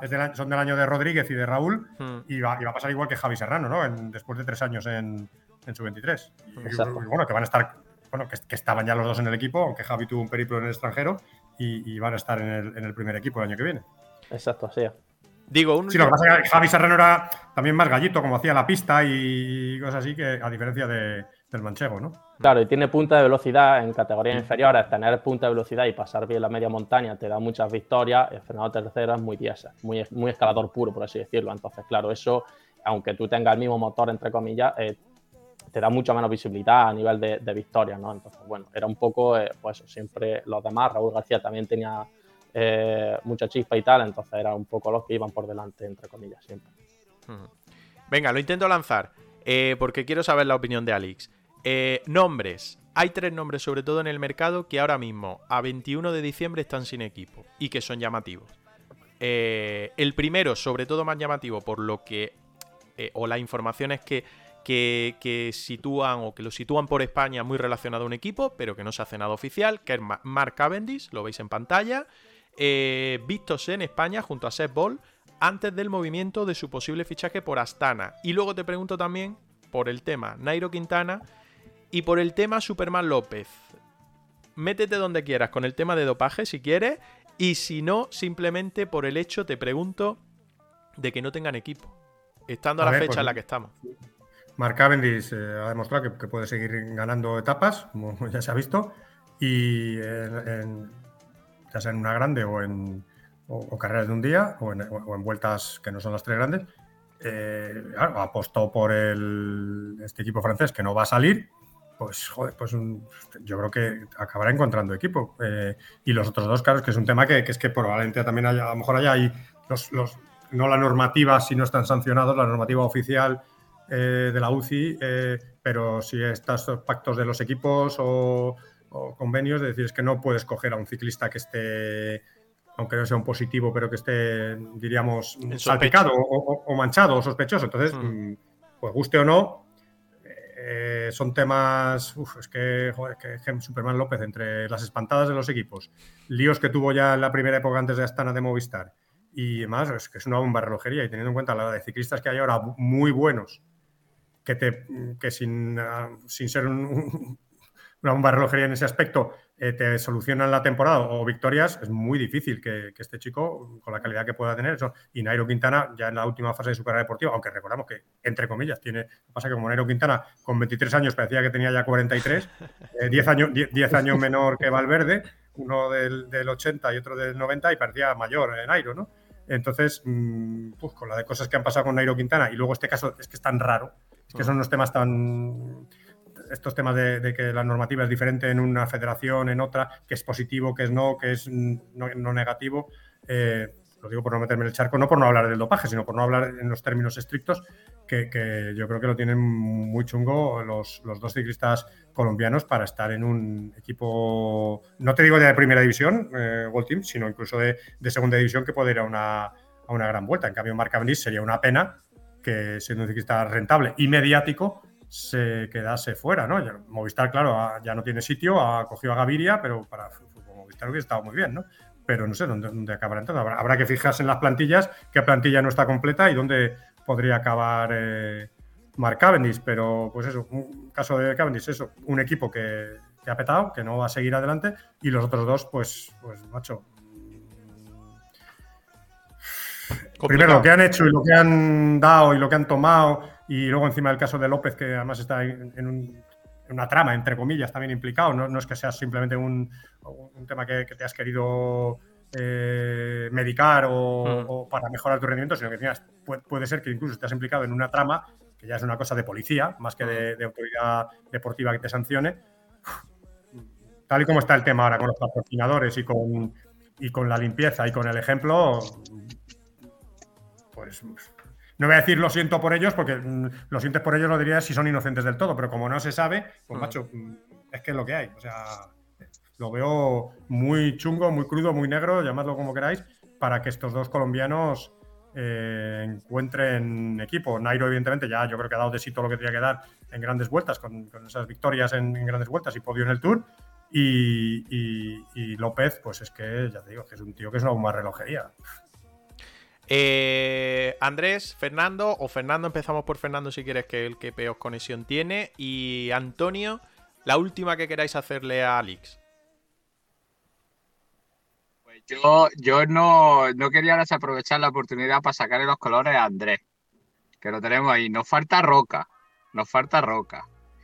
Que, Antonio, nuestro invitado, para, para decirle que aquí siempre tenemos el pique cuando cuando, eh, por ejemplo, una gran vuelta como el Tour de Francia eh, es televisado por dos canales distintos, pues está aquí el jefe Olivencia y yo, que somos de Eurosport, y, aquí que mi pantalla sale justo debajo de ti, Antonio, pues Andrés, que y otro compañero que falta, landista, por cierto, landista hasta la médula, eh, son de son de televisión española, así que ahora tienes aquí al comentarista de Eurosport, dile algo. Andrés. bueno, yo, yo no, no lo, obviamente no, no, te voy a contradecir. Es verdad que yo siempre, yo siempre he sido muy del eh, equipo de Carlos y Andrés. Siempre he sido muy, muy fan de, Carlos y Andrés, pero evidentemente no creo que eso, eh, que eso sea, vamos, eh, no, va, no, va, en contraposición a que, a que veo muchísimas carreras en Eurosport y. Claro, es que, para empezar, es, que la competencia está en el Tour en la vuelta y, en poco más. Claro. Guste o no, Televisión Española, ya sea en Teledeporte o cuando pinchan en, la 1, son muy pocas carreras las que dan. Por lo tanto, es que, eh, ya te digo, yo, soy un abonado como más de, del player, ¿no? Del Eurosport.es, porque es que si no, no, ves el ciclismo.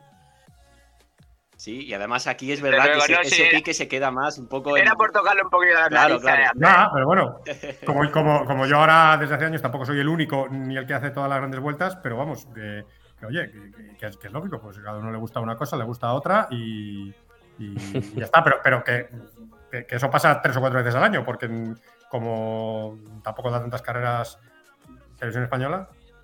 Dale, Andrés. Exactamente. Sí, yo la, última la quería lanzar un poco en clave, en clave granadina. Eh, ya que conoces, eh, Antonio, también en Granada, La verdad que no, la verdad que, como decirla. Va con retraso, va, va, va Sí, con sí, mucho va- retraso, Fernando. Va Fernando con un poco de, de- de retraso en el, en el audio.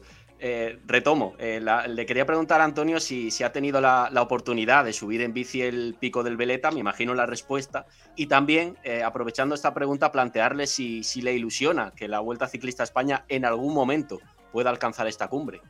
Mira, este año, 2022, me ha faltado una manera. He subido el Veleta en bici de carretera hasta la última roca, o sea, hasta los últimos 20 metros que ya es roca, pero hasta allí sin bajarme. Lo he subido en bici de montaña desde la Alpujarra, lo he subido en esquí de travesía varias veces, porque cada día que he ido lo subes dos o tres veces, y lo he subido a pata desde el car. Me ha faltado subirlo con los patines de ruedas, con los esquís de ruedas, que lo tenía pensado, pero he tenido una serie de problemas físicos, mitad mala suerte, mitad por mi culpa este otoño, pero me hubiera faltado subirlo también con, con los esquís de ruedas. O sea que ahora digo, ahora, ahora no te digo que me lo iguales, no me digo que superes, supéramelo. y, y, y además, el día que subí el Veleta con la de, el día que subí desde la Alpujarra, pues imagínate dónde subí, ¿no? De Pampaneira, Capileira, Ujú. por ahí. Y el día que subí con la de carretera, no fui subí solo el Veleta, subí, empecé en Granada, subí Monachil, Purche. bajé el Purche, bajé a, a, a Pinos, eh, fui a, a Guajar Sierra, subí mm, ¿Duque o Azayana? Avellanas Azayana.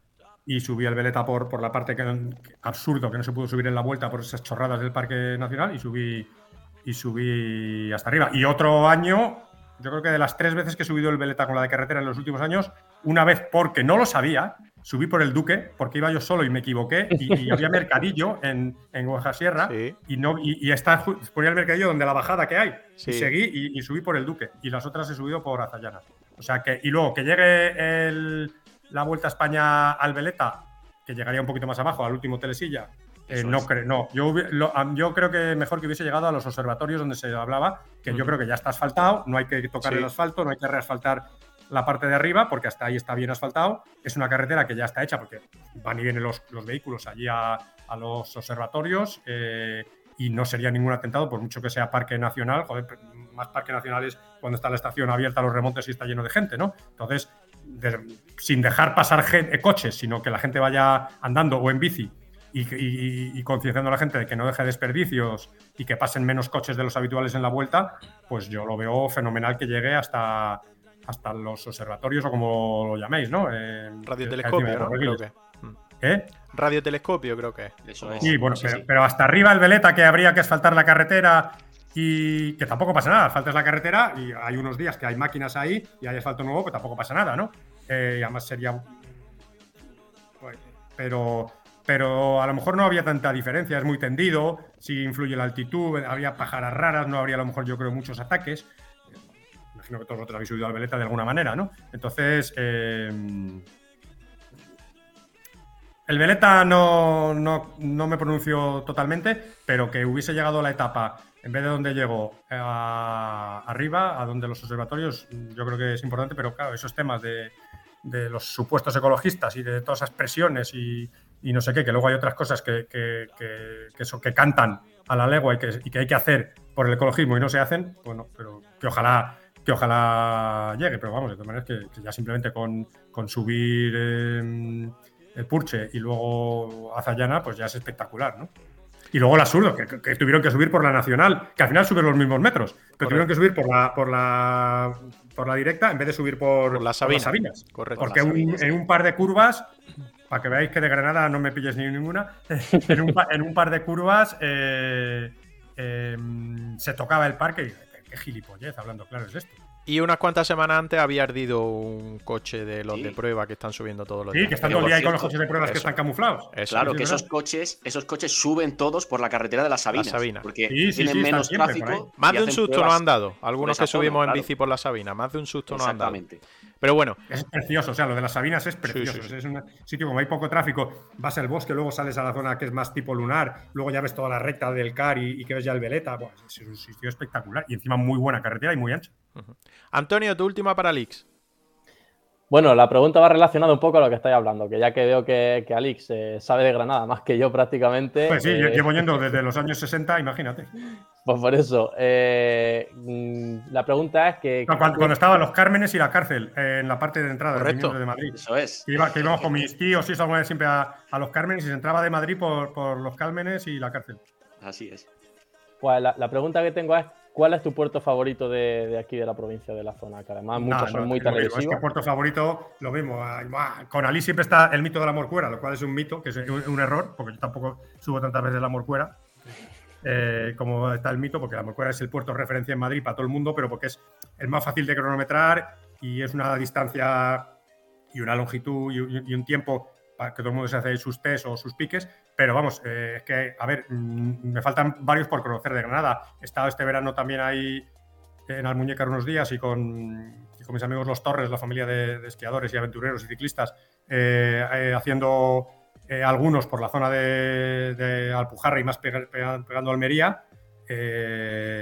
y luego me falta saber, saber los que hay al otro lado de. mm, O sea, cuando vas a subir hacia Bujar Sierra, que tiras a la izquierda, que ahí hay uno muy Sí. famoso. eh, Sí, no sí, sí, sí, sí. Que, hay- que al final tiene tierra, que es durísimo, de 10 Esto kilómetros. de alguacil. Alguacil, alguacil. Ese es mi Sí, pero favorito. por eso. Pero es que no, no te puedo decir un, que no sé cómo funciona el audio. no, no te puedo decir un favorito porque, porque es que hay tantos. Y, pues, por ejemplo, en la zona del Muñecar. Bueno, fui, fui a lo del zoo, por cierto, pero los últimos tres kilómetros Sí. están, están cerrados. Sí. Había hablado de hablar de lo del zoo y mira que yo he veraneado mil, mil veces en el Muñecar, pero fui este verano un día. Eh, y claro, yo pensaba, iba regulándome para subir hasta arriba, pero hasta que me encontré que los últimos tres kilómetros está cerrado. Yo Peña pensaba que no. escrita, ¿no? Por Peña pero Eso es correcto. horrible. O sea, claro, eso, eso no es que favorito, es que eso es horrible. Yo en la bici que llevé, llevo como mucho. O sea, lo más corto que llevo es eh, 34-29. Lo metí ahí un momento que ya retorcido, retorcido y imposible. O sea, sí, subía, ¿no? Pero, pero no te puedo decir un, un puerto favorito. Ojalá siga teniendo tiempo y, y- y salud, espero que sí, para, para seguir yendo. Pero vamos, es que simplemente por la zona de, la costa la zona de, de mm, tirando de Motril hacia allá, que no es la Alpujarra, sino que es la primera zona, ¿no? Joder, ¿cómo se llama? Que subes a mil metros, que ahí hay un bar que, que puedes subir por tres sitios. La contraviesa, ¿no? La zona de. No sé si Aza del Lino. La Haza del Lino, mamola, Lino. contraviesa, todo. Haza del Lino, puedes subir por- Lújar la Haza del Lino contraviesa, sí, subes sí. por tres o cuatro sitios. Es que es espectacular, o sea, Mm. es, es- Sí. es- es precioso, precioso. Puedes subir por tres o cuatro sitios. Y, y bajas a- al río, que, que es donde está todo el cruce, para empezar luego a subir ya a la Alpujarra, al Anjarón y por ahí, ¿no? Correcto. Entonces, eh, tremendo. Y claro, pasa que, claro, como yo he conocido Granada para ir al Muñecar y a Granada cuando se pasaba hasta por los caracolillos de Vélez, que ahora ya es como la tercera opción, eh, pues ahora lo bueno, gracias. Primero conocía la, la zona de los caracolillos y bajar, luego ya la, la, la del Azud, pero es que ahora ya tampoco se pasa por el Azud, ahora ya es autovía. Entonces, claro, lo bueno de todas esas cosas que también nos pasa en Madrid y otras que cuando te hacen autovías, tienes carreteras eh, para ir en bici con mucha más tranquilidad, aunque lo malo que el granjero o el que te va por allí o el turista también tiene mucho peligro. Hay menos coches, pero, pero con igual peligro. Pero que no os puedo decir, ya te digo, carne o pescado, vino o cerveza, pues puerto favorito, ninguno, ni de Madrid, ni de Pirineos, ni de Alpes, ni de ni de los llamados Dolomitas, que por cierto, la única vez que he ido en bici eh, fue precisamente con, con Luis Enrique y sus amigos. Eh, Es decir, que, que, mm, y con Juan Carlos Unzue, y de aquí del recuerdo también por lo que está pasando y el, y el ejemplo que da, ¿no? Eh, hermano de Eusebio como bien sabéis. Pero vamos, que cuando me preguntáis por un favorito, libro favorito, serie favorita, película favorita, no. Es que dep- depende el día. Antonio Alix, que. Dije que se nos iba a hacer corto, ¿eh? Que un auténtico placer. Yo te dije siete y media, nos hemos colado un poquito. Tú Sí. te has ofrecido a entrar antes de las seis y media, que es cuando habíamos eh, quedado, y te lo agradecemos enormemente.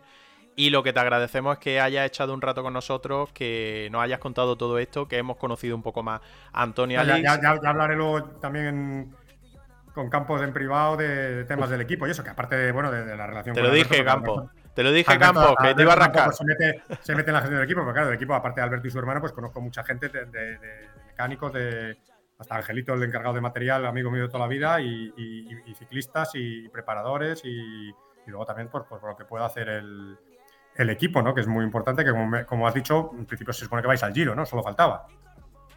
Sí, en principio se, se supone que sí, aunque no es oficial todavía, pero sí. Sí, ¿no? Lo- al tour viendo lo que hay y a la vuelta, que encima se van a quedar fuera dos equipos españoles o tres, pues está el tema chungo. ¿eh? Sí, sí. Además, bueno, hemos visto también que eh, el Loto ha, renunciado un poco al Giro, entonces, bueno, no, sabemos un poco los movimientos que va a haber hasta, hasta prácticamente que se haga oficial, porque yo creo que habrá algunos equipos Pro Team. y, el equipo de Sabio que ya no está, porque va a estar en tercera división con nuevo patrocinador, o sea, el equipo de Sabio, el antiguo Drone Hopper Androni, que, que no va a poder aspirar al Giro, porque está en tercera, es continental. Exacto, sí. O sea, raro, raro sería que no estuvieseis. Además, siendo contador y vaso, es que es de cajón y ganando la etapa que se ganó, ¿no? Sí, exacto.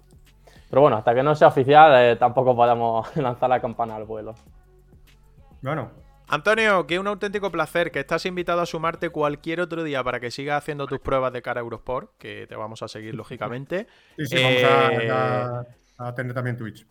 Que estás invitado a que te sumas con nosotros a nuestra grupeta cuando quieras. ¿no? y espero eh, que me hubiera gustado ir a Granada ya cuando estáis esperando que se estaba vacilando las maneras de subir el veleta que he hecho este año, pero encima ha sido este año, ¿eh? entre el último día que esquié fue ya entrado mayo, ¿eh? entrado mayo, eh, y luego ya la de montaña, la de carretera y, la de Apata fue en, septiembre-octubre, que tenía también un tema en el CAR, no de ir allí a vivir, sino mm, de, una marca de, de, productos que tengo también yo relación con un amigo que iba a instalarlo allí y estuvimos y aprovechamos para subir a pata, un sube-baja rápido por, lo más directo.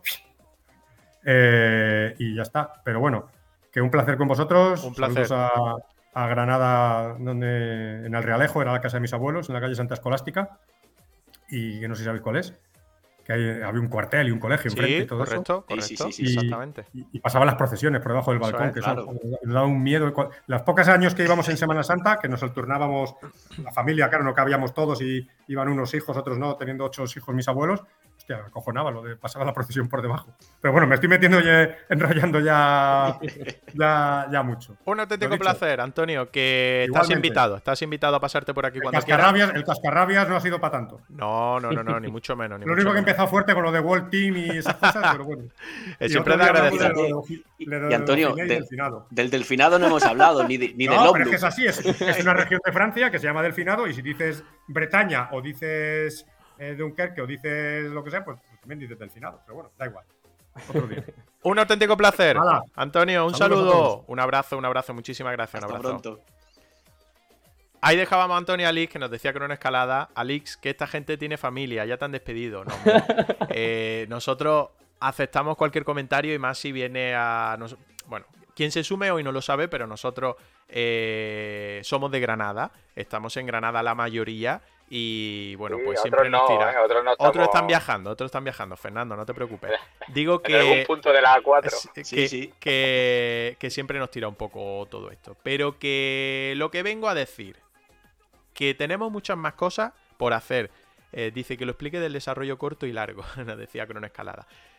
Muchas gracias a todos, la verdad, por, por haberos sumado hoy, por haberos sumado hoy porque era un día especial, teníamos un invitado especial, sé que muchos habéis sumado también por ello, esperemos que sigáis eh, estando con nosotros ahora lo que nos queda de programa, que estaremos hasta las 8, 8 y algo, ya sabéis, lo he dicho antes, lo que vamos a hacer ahora, y, y la verdad que os esperamos en cualquier otro directo, esperemos que, que os hayáis sentido bien, que os hayáis estado a gusto, que os haya gustado eh, cómo planteamos todo esto de los directos en Twitch y que sigáis con nosotros. Eh, Fernando, no sé si te pillo bien para que sigas con nosotros, si quieres marcharte, está, eres libre absoluto. ya, ya, yo sé que tú me dejas entrar, salir como si estuviera en mi casa, lo sé, lo sé. No, pero voy a, con vuestro permiso, voy a seguir porque, vamos, me queda todavía por lo menos tres horas de camino, así que... Y voy con el niño que se aporta muy bien, lo tengo ahí justo detrás de mí. Estarás por Puerto Lápice, ¿no? Por ahí, Puerto Lápice. No, que va, que va, que va. Va. saliendo de Madrid todavía. Sí, tiene kilómetros ah, 100 o así, eh, me queda... Claro. Me queda mucho, me queda mucho. Nos vemos esta semana, Fernando. Let's go. Sí, Antonio, si luego coge otra vez a Liz por, por ahí por privado, pregúntale en cuánto sube la morcuera, que se me ha escapado sin preguntarse. vale, vale. Diré que se ha sido sub 30. Mira, por ahí, creo que todavía me está escuchando. en Madrid parece que si no sube la morcuera en menos de 30 minutos no, no eres nadie, macho. Eh, voy a agradecer por aquí que no lo he hecho. Mira, eh, nos ha empezado a seguir Sauki88. Eh, además, Jaramillo All nos ha tirado dos meses con Prime, mejor dicho, ha renovado el Prime y ya tiene una antigüedad de dos meses, se le agradecemos. Eh, y Crono Escalada nos decía, bueno, Jaramillo por el chat nos decía, em, Fernando tiene que descansar para entregar los regalos. Eh, ¿Qué más decía? Eh, enhorabuena chicos por la buena entrevista, gracias. Crono Escalada, te lo digo yo, ya no baja de 30, pero en su año mozo haría 25-26, le contestaba ahí a, a Fernando. Y Javi Rampi que decía, el mono para Crono Escalada. No está suscrito. Así que creo que no va a entrar en el sorteo. Despida a Fernando, venga, y seguimos un poco charlando y haciendo el sorteo. Fernando, que nos vemos esta semana. Que nos vemos pronto, sí, además ya sabéis que voy a estar por allí, a ver si nos vemos, ¿vale? Muy bien, un abrazo, un abrazo, adiós. Mira, Adiós. espera, espera, que me está contestando. No, no, que peso 82 kilos, loco. Para otro que lo vaya a utilizar, ¿no? Cronoescalada lo dice por el mono, lo dice por el mono. Lo dice por el mono de Crono. No, pero no sé si estáis viendo la respuesta de Ali, aunque ya se haya ido. Sí, sí, sí. Sus 30 con más de 50 años. Ah, en su vale, año vale, mozo, vale. eh, 26 años. 26, joder. O sea, 26 eh, eh, minutos, perdón. Escuchad, esos andan mucho, ¿eh? Que lo sepáis que esos andan mucho. Bueno, gente, lo dicho, que Un un, abrazo, placer, que la verdad que ha sido, ha sido una pasada tener a Antonio aquí con nosotros Correcto. hoy, así que, que nada. Que nos vemos pronto, ¿vale? Y nos escuchamos pronto también. Nos vemos esta semana. Un Venga, abrazo, no, Fernando. Un abrazo. Ahí se va también Fernando Sánchez, nos quedamos Campos, nos quedamos Andrés Porcel y me quedo yo Olivencia y lo que voy a ir haciendo, bueno, no sé si queréis comentar algo de, de la entrevista que hemos tenido, de la charla, más que una entrevista que hemos tenido con, con Antonia Lin. Mientras voy preparando yo por aquí cositas. Hombre, yo creo que, eh, estos programas con, invitados especiales siempre se agradecen mucho, ¿no? Por la cantidad de temas que salen, eh, arrancando por lo más actual de, del análisis de la temporada de lo que puede ser Movistar, ¿no? Tras la presentación de hoy, y luego entrando en, muchos detalles. Yo ha habido un momento, sobre todo, que, he agradecido estar como, oyente, que ha sido ese, debate sobre, la gestión de los jóvenes que, habéis tenido los dos, Antonios en el, en el directo de, de hoy, y del que creo que se pueden extraer tantas cosas, porque nos quedamos, por supuesto, eh, con el éxito de, de, las estrellas, con gente muy joven, eh, Carlos Ayuso, Ebenepul, que están eh, empezando a, a, conseguir, especialmente el último de, que he nombrado, a conseguir grandes éxitos, pero no nos acordamos en muchas ocasiones de todo el trabajo que hay detrás de, de ciclistas que no tienen el, el mismo palmarés desde tan jóvenes, las mismas cualidades para destacar desde el, desde el, principio, pero que hacen el trabajo de un modo mucho más convencional, estándar y, y sin, sin, la, sin la misma reacción explosiva desde tan jóvenes, ¿no? Y eso, esa, esa parte a mí me ha parecido especialmente divulgativa e interesante. Sí, la verdad que la, bueno, la charla con, con Antonio Lix ha sido maravillosa. Eh, yo no lo conocía tanto personalmente y, y la verdad que, que, he quedado encantado, sinceramente. O sea, no es por, por hacer la pelota ni por nada. O sea, me, me, me ha sorprendido. Y, y nada, eh, eso, que como tú bien dices, no, va en serio, Alex. y como tú bien dices, eh, Andrés, eh, pues eso, había, había momentos a los, los, cuales él estaba dando su opinión y, y bueno, que, que, muchas veces es súper interesante, pues eso, simplemente escuchar y, y, y, bueno, y sacar tú también conclusiones de, de lo que él dice. Eh, creo que nosotros también más o menos sabemos eh, la opinión de cada uno respecto a ciertos temas y, y siempre es como un soplo de aire fresco eh, que una persona así, además de, de, del nivel de, de, Alix, venga un poco a eso a debatirnos y a, y a decir sus su opiniones. Por lo tanto, yo creo que, que vaya, aparte de pasármelo súper bien como siempre hago, eh, creo que ha sido enriquecedor. Totalmente, coincido con todo lo que habéis dicho, la verdad es que eh, hemos echado muy buen rato. Se nos han quedado temas, muchísimos temas. Sé que a él le hubiera encantado, igual que a nosotros. Pero yo creo que podemos tirarle la caña para que otro día nos pueda acompañar.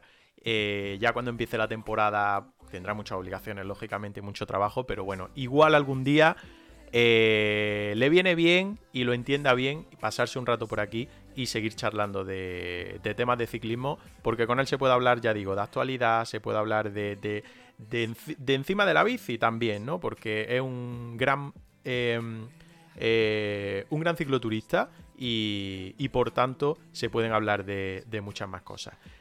Lo he dicho antes, al inicio del directo en Twitch, hoy íbamos a sortear ese mono de crono de Leolo Cometa que nos ha cedido Alejandro Ropero, nuestro amigo Alejandro Ropero, eh, para uno de nuestros suscriptores.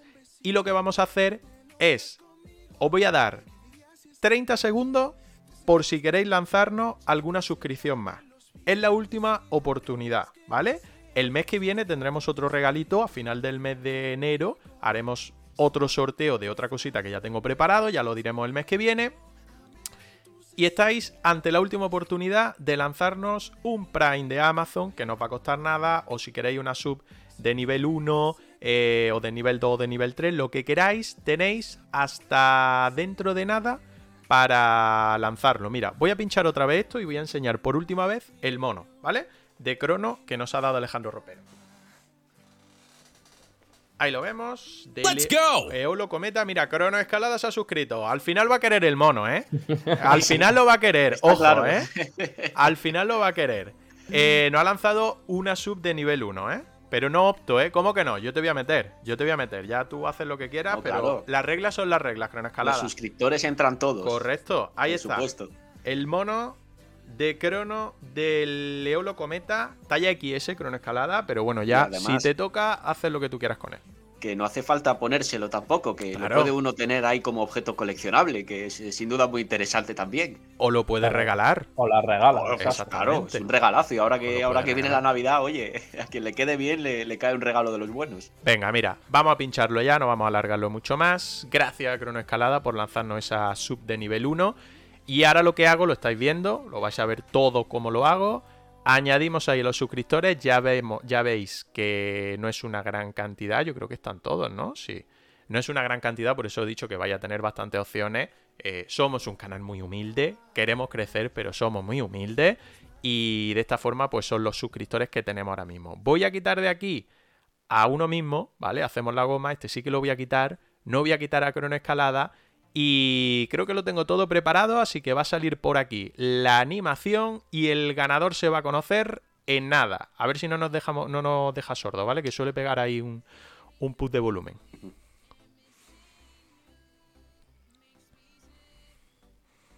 Nervios, nervios.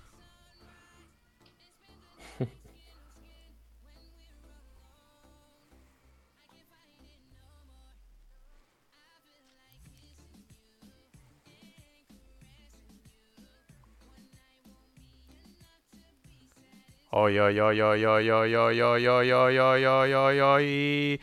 ¡Bemancio!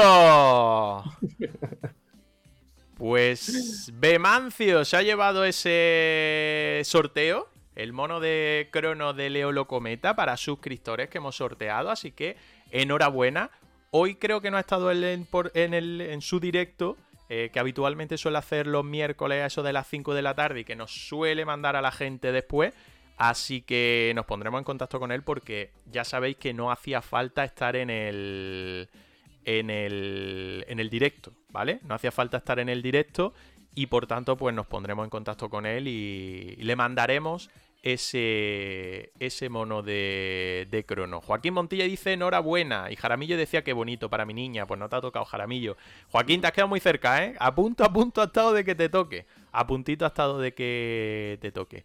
Oye, nos alegramos, ¿eh? Porque además Bemancio eh, nos echó una buena mano cuando, Sí. cuando estábamos en nada, cuando acabábamos de arrancar en, en Twitch con, con varias eh, raids y, y trayendo gente al, al canal, así que eh, el sorteo, por supuesto, ha sido completamente limpio y objetivo, pero en este caso nos alegramos por el, por el resultado que se ha producido.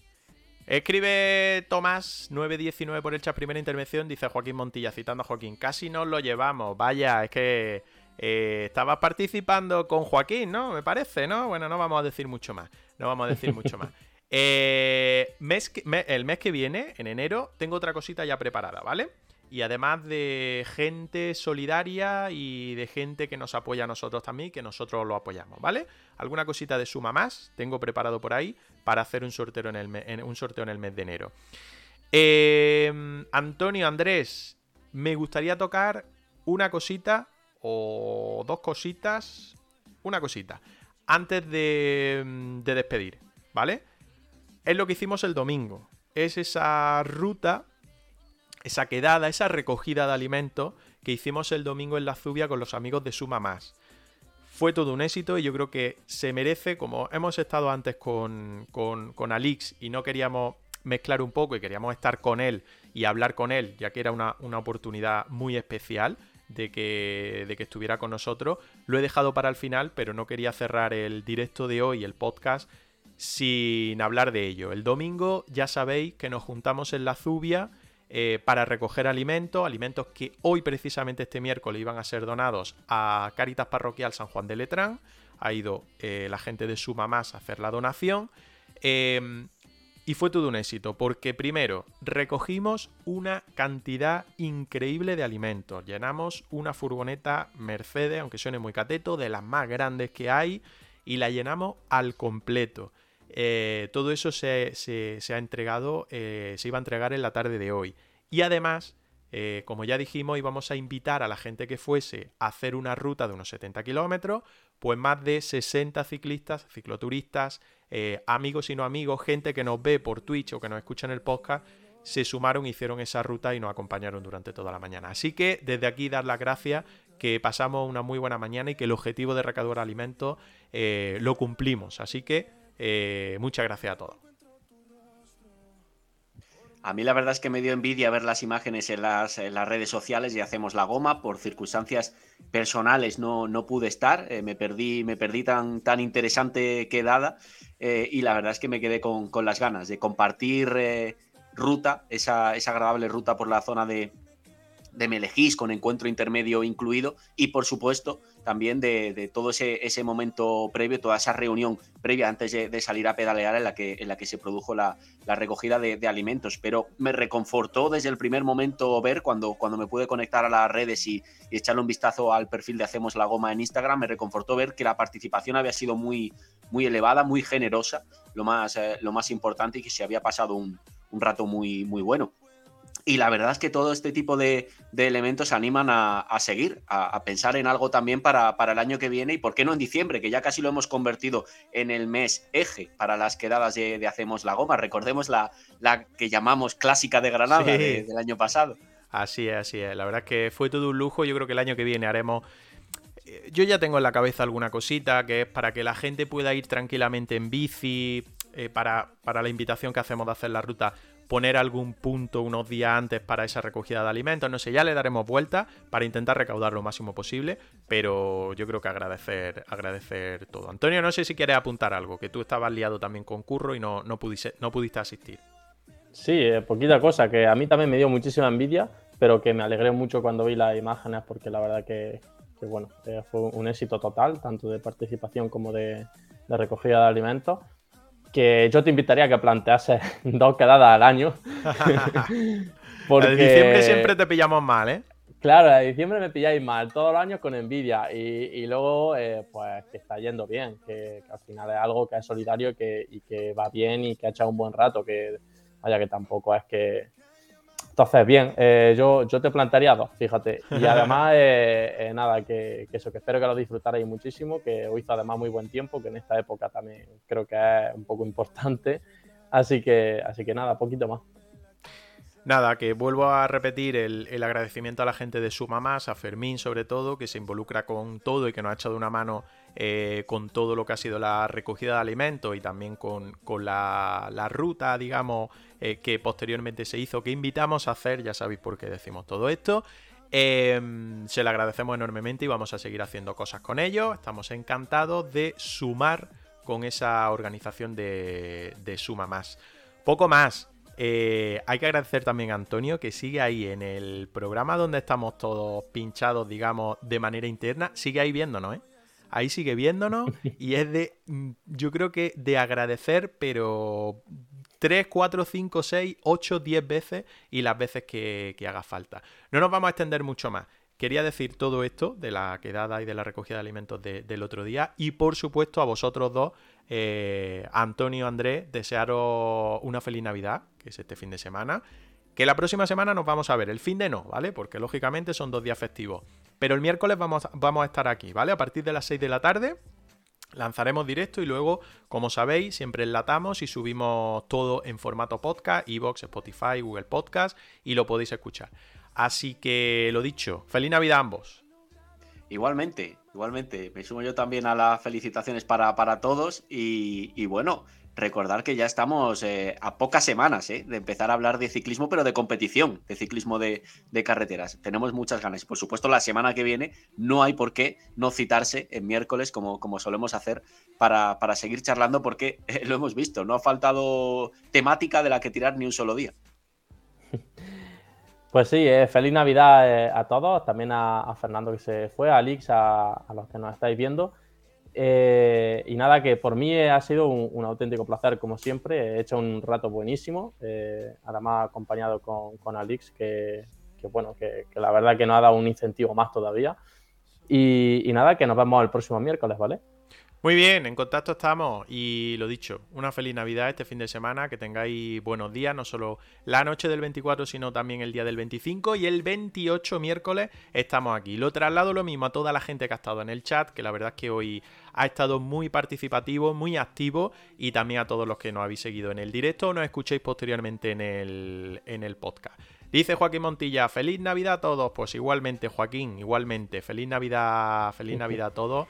Y el miércoles que viene, eso sí, vamos a estar, eh, vamos a estar con todos vosotros. Poco más. Un abrazo a todos y lo dicho, el miércoles 28 a partir de las 6 nos volvemos aquí eh, a ver en Hacemos la Goma. Un abrazo a todos, un saludo. Chao, chao.